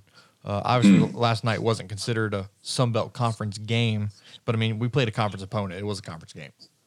I mean, you, you can call it on the schedule what it is, but you know, so so we're kind of struggling with with the identity thing as well. One thing that I, I found was interesting, and this is kind of a, a two part question you know, this is a very young Texas State team. I was going over the roster, and you guys only have nine guys that are either senior or graduate transfers. Mm-hmm. Um, so, majority of your program is going to be returning. And also, another thing that I found that was interesting looking at the roster every player listed on the roster is from the state of Texas. So, my, my, my two part question is how does the youth benefit the Bobcats for the future?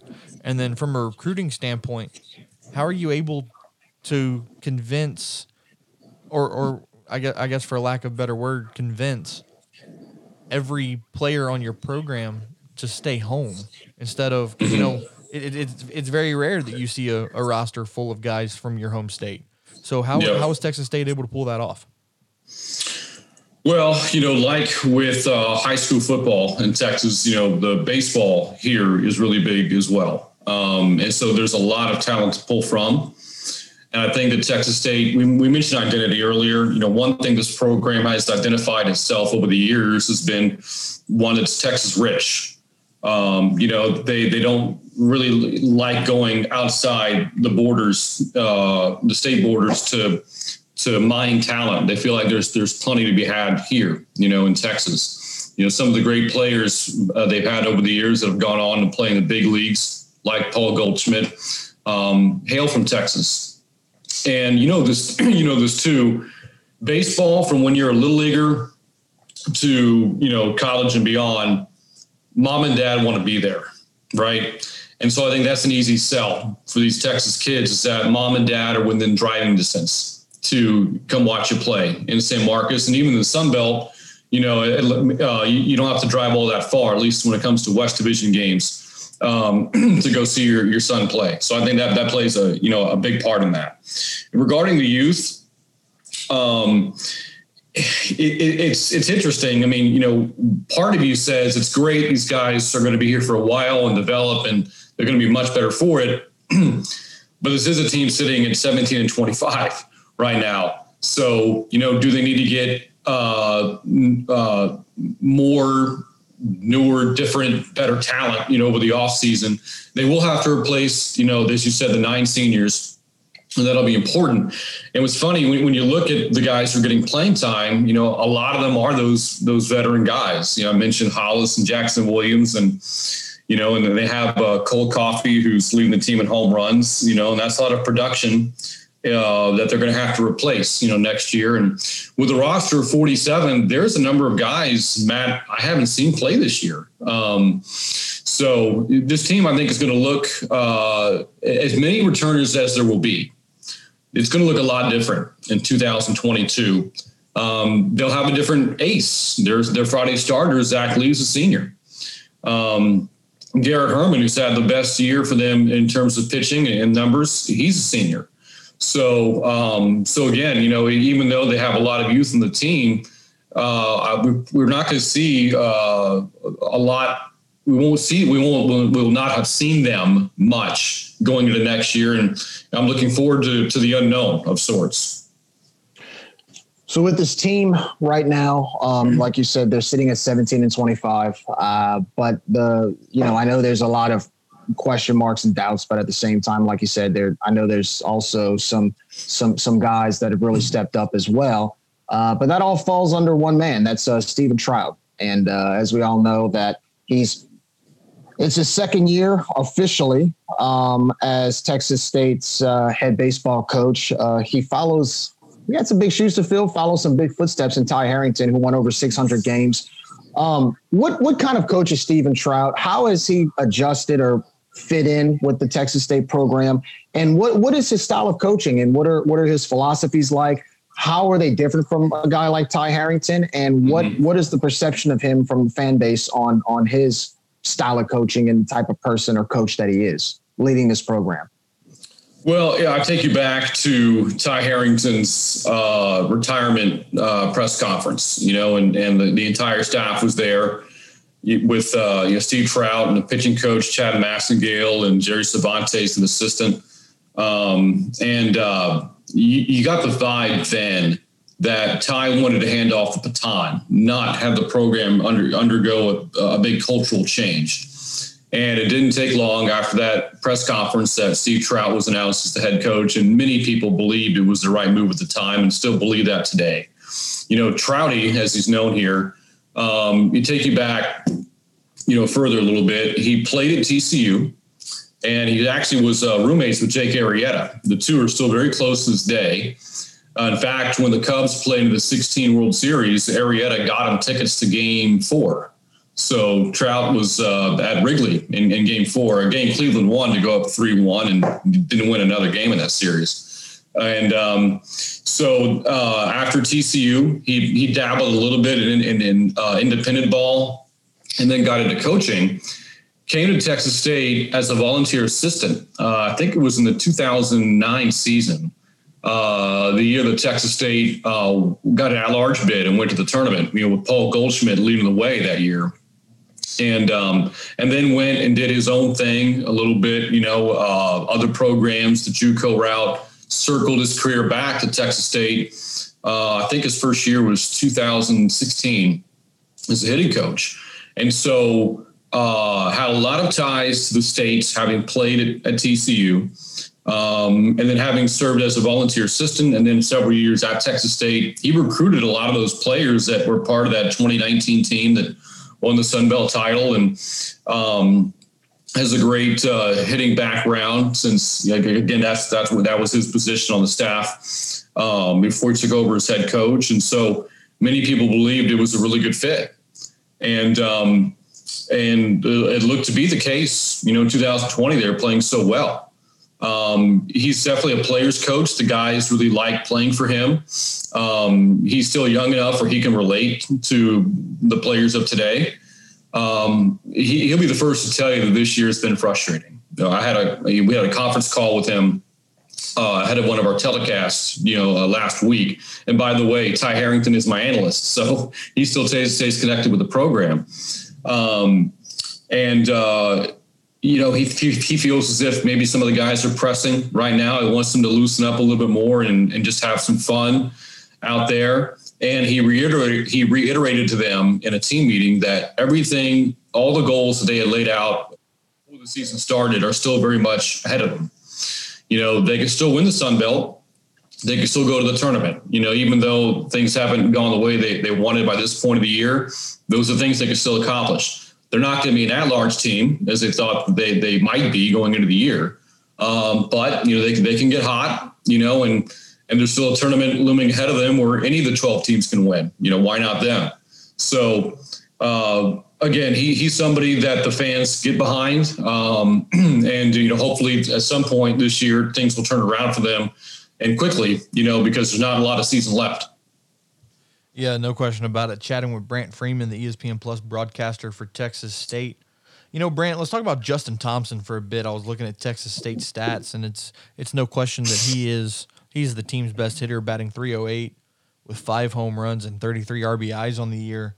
So obviously, there's no there's no question that he has a plate presence about him. What else does he for for an outsider? What else does he bring to this program outside of his ability at the plate? Well, he had big shoes to fill at third base. You know, you go back to the 2019 team, and that team was loaded with veterans and seniors and experienced players, as most championship teams are. And um, they had Jalen Hubbard at the time at third base. Hubbard was the, or is the son of Trenidad Hubbard, who played in the big leagues for a while. And Jalen um, himself got drafted. Um, and uh, he's in the Nationals organization now. And he was a really good hitter, maybe even better defender. And so Justin Thompson had to come in and uh, fill that role. And Thompson uh, last year, quite honestly, in the lineup was just kind of a guy um, hit about 240, and all of his hits were singles. So it felt like anything you got from him offensively was a bonus. You know, but defensively he was solid. You know, and this year he's turned into a completely different hitter. You know, he's, he's as you went through the numbers, he's led them all year long. Um, and you're asking, you know, what else does he bring outside of his plate presence? And I go back to his defense. He's a very good defensive third baseman. Um, in terms of you know leadership, um, I don't know. I'm not around the team enough to know how he is around the guys. If he's a vocal leader, leads by example. He see, to me, he seems to be more the latter, a lead by example guy. I, I don't look at him as a rah rah kind of guy, um, but his teammates really like him. Um, you know, he's come through in some big situations. Just last week against Arkansas State, Bobcats were down five one of the game clawed their way back into it. And uh, Thompson had the walk off hit in the bottom of the ninth. Um, so he's he's one that that uh, really tends to uh, live up to the moment. And um, you know he's going to be, be a very important bat and defender for them over the final uh, few weeks in the regular season. So um, right now, I know, uh, in spite of the record and everything else, uh, there is still some talent on the pitching staff. Uh, one of which that sticks out to Matt and I, uh, Garrett Herman. He has an ERA of just under three, four and one record, and uh, only 11 walks and 40, 40 strikeouts. Um, the, when you have stats like that, what in what ways does he drive the pitching staff to, to perform to higher levels? The funny thing about Herman is that when the year began, he was not in the rotation. Um, he was uh, a midweek starter at best. I don't think he was healthy when the, when the year began because I don't think we saw him until the second or third week of the year. Um, and the Bobcats had their weekend rotation of Zach Lee and uh, Travis Sundgren and Zeke Wood. And um, uh, that rotation struggled. And then Herman had a couple of pretty good midweek performances, so he got promoted. Um, now he was a guy who was also on the team in 19 and in 20. In 19, he was a midweek starter, couldn't crack that that really good weekend rotation then. Again, all three pitchers were drafted. Um, and then last year, he wasn't in the weekend rotation either. So I don't think the expectations certainly were not that he's going to have the best numbers on the staff this year. Um, but you know, again, he, he's uh, you know a, a senior. I've been with the program for three years. You know, puts in a lot of work. His dad, by the way, was a great hitter at Southwest Texas back in the late uh, back in the mid '90s, and and um, kind of just stuck with it. And so they give him a shot, you know, and, and uh, on the weekends and starts pitching really, really well. Had an incredible performance against Troy uh, in, a, in a Saturday win there a, a few weeks ago, and and um, so he has become, I, I, think, the strongest starter on the staff. It was really unfortunate that he did not pitch this past weekend against Arkansas State. Um, uh, an undisclosed injury is what I've been told. Uh, I don't know his status this weekend. I would think he's good to go, but I can't say that for, uh, with certainty. Um, because he did not pitch this past weekend, it really threw off the rotation. So uh, the new midweek starter, Tony Roby, who pitched really well against Texas last Tuesday, then then pitched Sunday on short rest against Arkansas State. Uh, it's not his fault. The the the Red Wolves scored 12. I think he I think he only gave up one. Um, but that took him out of the uh, midweek rotation for last night's game at Texas A&M. Um, and the Bobcats went kind of, you know, Johnny Allstaff in that game. So um, it'd be nice to have him back in the rotation for sure. You know, the Saturday against Louisiana. Um, if the Bobcats can go from Zach Lee and get, and get the good version of him to Garrett Herman, and then either Roby or Zeke Wood, they'll be in a good spot. You know, those are those have been their their three to four best pitchers all season, and, and Garrett Herman, if they don't have him available, they're going to struggle to find outs. You know, you talked about how Herman wasn't in the weekend rotation to begin the season.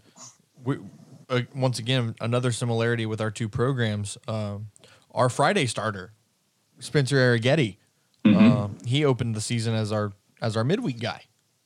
Uh, his his first performance was against his former program in TCU here in uh, here in Lafayette. Actually, no, I'm sorry, I take that back. His first game was against Louisiana Tech, and mm-hmm. uh, pitched a seven inning one hitter, and out to a two nothing victory. And um, from there, we put him in the Saturday spot.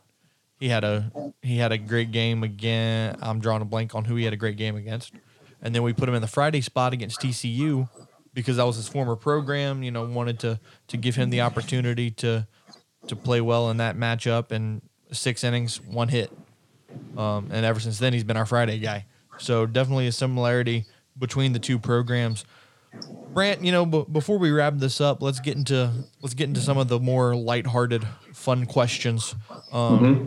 Obviously, as, as somebody who's been in the business for for 20 years, you've you've been here, there, and everywhere covering covering these football programs. Do you have any um, Do you have any road trip traditions, superstitions, anything like that?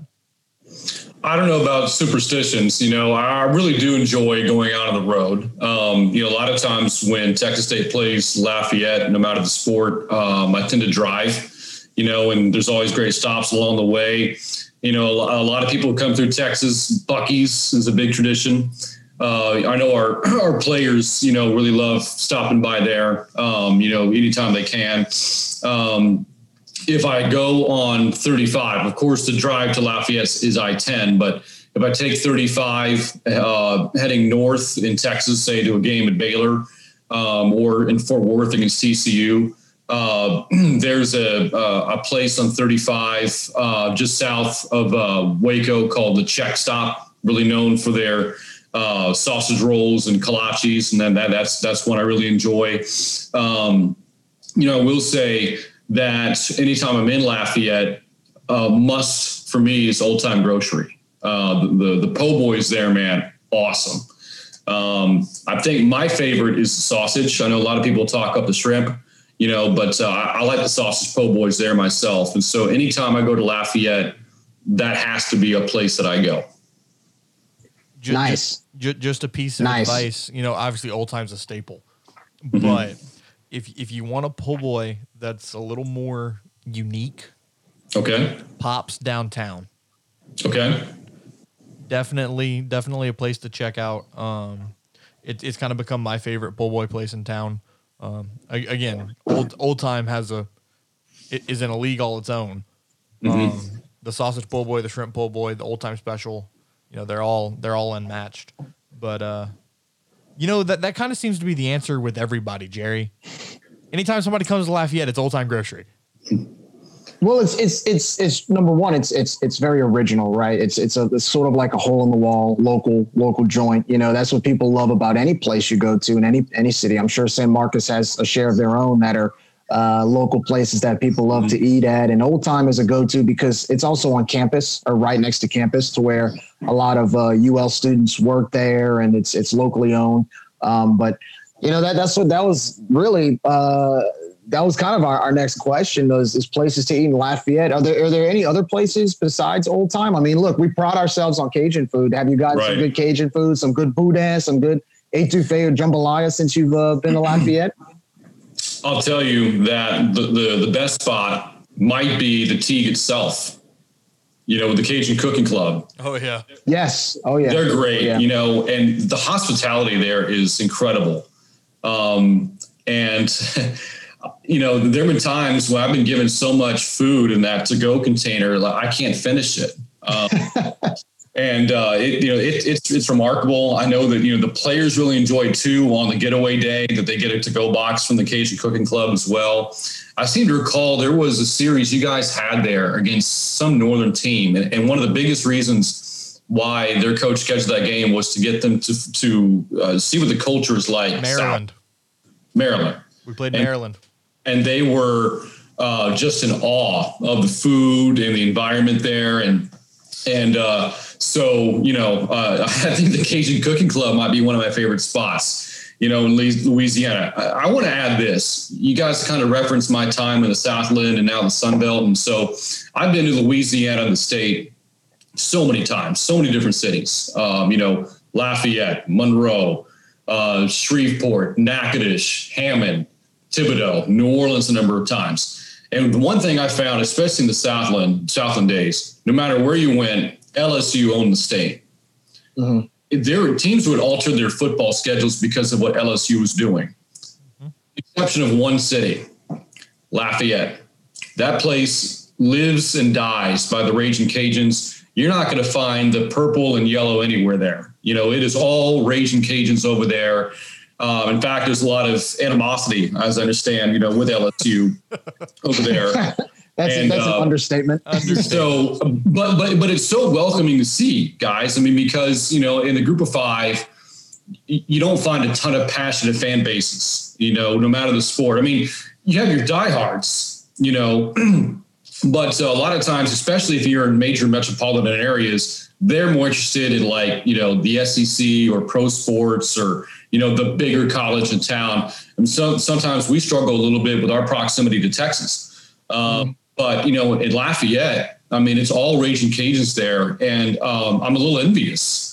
It is, but no other Sunbelt city has a, bigger investment in their university and their program than Lafayette. Every Sunbelt uh, athletic program, university should aspire to be what Ragin' Cajuns, fan, Cajuns fans are to their university. Now this man knows what he's talking about.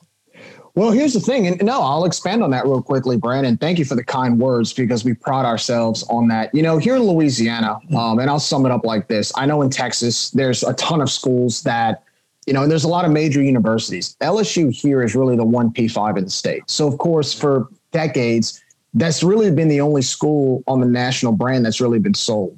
And one of the big issues you talked about, uh, especially with you guys at Texas State, was the name right? It went from Southwest Texas, and you talked about perception, how you go from Southwest Texas to Texas State. I mean, that's a big perception change, right? Mhm. And that's kind of been a, a big struggle with us because we went from University of Southwestern Louisiana, which the USL brand was great, but then we went to University of Louisiana Lafayette, and I'm and it, that's obviously still the, the official name, but then we branded ourselves athletically as just Louisiana. And there's a lot of animosity there because a lot of LSU fans don't like that because they feel that it sort of demeans their name. When in reality, to our, to us, we're like, you're LSU, man. Like, what are you worried? It's like Texas. If Texas came to, te- to to the Texas State fans going, "Oh my gosh, how can you change your name?" It demeans us. It's like, come on, man, really. And so, you know, one thing that we we we uh, pride ourselves on is also too, and and you've you've traveled Louisiana, like you said, especially in the Southland. You go to other stadiums, you go to other places in Louisiana. You go to a game, whether it's against Nicholls, McNeese, whoever and you'll see a lot of people wearing purple and gold at those games. Uh, and I've noticed that myself when we've done gone to midweek baseball games and things like that, and we go play those schools. There's some fans who wear a lot of LSU gear at their games. Mm-hmm. We don't do that over here. Uh, we have our own brand. We have our own sense of pride. Um, it really doesn't have anything to do with LSU, but the, the perception in Louisiana is it's LSU 24 seven. Our fan base pulls for our school. And and and you know some some LSU fans can't don't really understand that you know? And I'm not saying that in a bad way but when when you have one school that's been sold for so long uh, perception wise you're expected to just support them and nobody else. And in mm-hmm. here in, in, in Lafayette um, you know we we support the Cajuns. And there's a lot of LSU fans here because another thing is too we're 45 minutes away I mean uh, there's the Atchafalaya Basin separates the two universities and there's there's also mutual respect amongst family members and stuff. Look, I have cousins, family members that went to hmm. LSU, and you know, it's it's sort of a friendly rivalry in many ways because family members, right? The brother might go to LSU, the, the, the sister might go to UL, but at the same time, uh, you're I, we appreciate the kind words because we do pride ourselves on on the brand. The the, the we uh, Billy Napier and the football program. Uh, they they have a new hashtag. It's the culture, and they they got the capital UL and the culture because it's who we are. And, and we, we try to take in that Cajun culture within our program. And, uh, you know, look, we were voted most unique nickname by ESPN multiple times. So we have to definitely uphold our reputation as, uh, as Ragin' Cajuns down here. Yeah. You know, we, we call those colors in Baton Rouge the purple and puke. that, that, that's what, that's what we like to say. But Brant, man, we, we appreciate you joining us. Uh, appreciate the insight on Texas State, and you know we call this segment "Going Behind Enemy Lines." So we appreciate you taking us behind those lines. Uh, before we go, man, tell our listeners where they can find you on social media. Sure. So my Twitter handle is at Brant underscore Freeman. That's the best way to find me on social media. Short, sweet, to the point. I like it. That's right. All right, Brant. Like I said, man, we appreciate you joining us. Um, are you, are you making the trip to Lafayette this weekend? Unfortunately, no. Um, uh, of all the conference series I'm missing out on, this one disappoints me the most. You know, as I mentioned, how much I enjoy going to Lafayette. Um, I brought this up earlier in interview. You know, my role has kind of transitioned from radio to more television. Although I still do some radio. Just last night, I did the baseball game on radio at Texas A&M. Um, but this weekend, I am staying in San Marcos to cover a, uh, a track meet on ESPN Plus, hosted by Texas State. So I unfortunately will not make it, but I look forward to tuning in to listen to Jay Walker over the weekend. Good old Jay Bird. Oh, Jay. Maybe, maybe, maybe your Rage and Review will have to ship you some boudin or something. I'd, I'd appreciate that. All right, man. Take well, here's, care. Here's here's but, but real quickly, here's the here's the trade off. If we do that, you got to take us on a tiki tubing trip in in San Marcos. We got to go tubing. Done. I like All it. All right. I like it. Brant, like I said, man, we appreciate you and uh, we'll talk to you in the future, man. Thanks, guys. All right, and we'll take a break here on Rage and Review and, and we'll wrap it up when we come back right here on Rage and Review.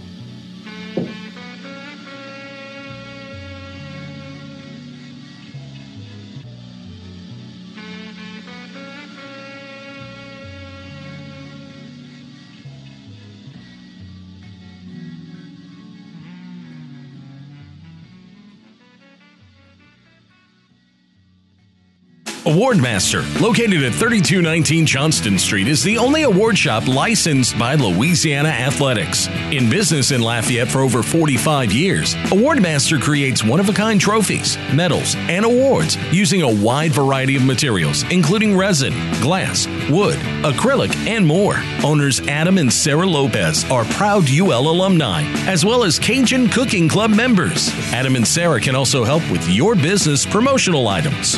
Rage and Review Review trust Award Masters for all of their needs, and you will too. Award Masters is so much more than just an award shop. Give Award Masters a call today, 337 984 1414, or go to awardmaster.com. Award Master, the recognition and personalization experts. Schilling Distributing Company, Acadiana's top alcohol distributor for over 70 years, has been a proud supporter of Louisiana athletics for many of those years. Now, they've kindly decided to become the exclusive distributing sponsor of the Rage and Review podcast. This is just another chapter in Schilling Distributing's rich history of giving back to the Lafayette community. Starting as an Anheuser-Busch exclusive distributor, they're now expanded to include local brews for your sipping pleasure. Schilling services over 1,500 local businesses throughout the Acadiana area, employing 160 Ragin Cajun residents, and they boast over 1,400 years of combined experience. Corporately headquartered right here in Lafayette at 2901 Moss Street, Schilling Distributing encourages Cajun Nation to enjoy their beverages responsibly and reminds you to download the Liquid Finder app today.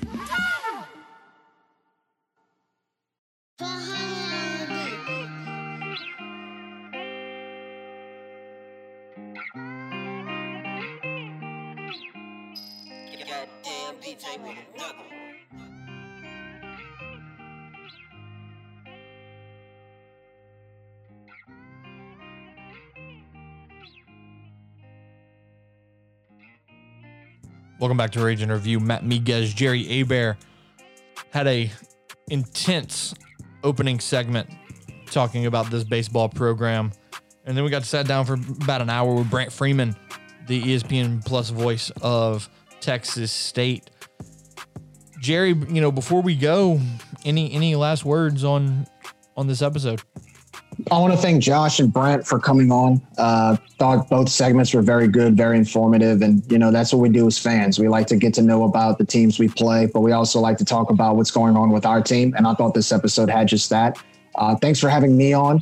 Um, it was very fun. It was kind of a very last minute type uh, episode today, but we figured we this was something we had to get off our chest as fans because we know you, the fans that are listening, have the same concerns, have the same worries, and you're kind of kind of curious about who we're playing this weekend to see if this this uh, this team can correct correct their uh, correct their little slump that they have. But um, overall, thanks for having me on, and uh, it was it was a lot of fun as always, Matt. Yeah, no question about it. Cajun Nation, you know the drill. You can follow us on Facebook, Twitter, and Instagram at Rage and Review, rageandreviewpod.com.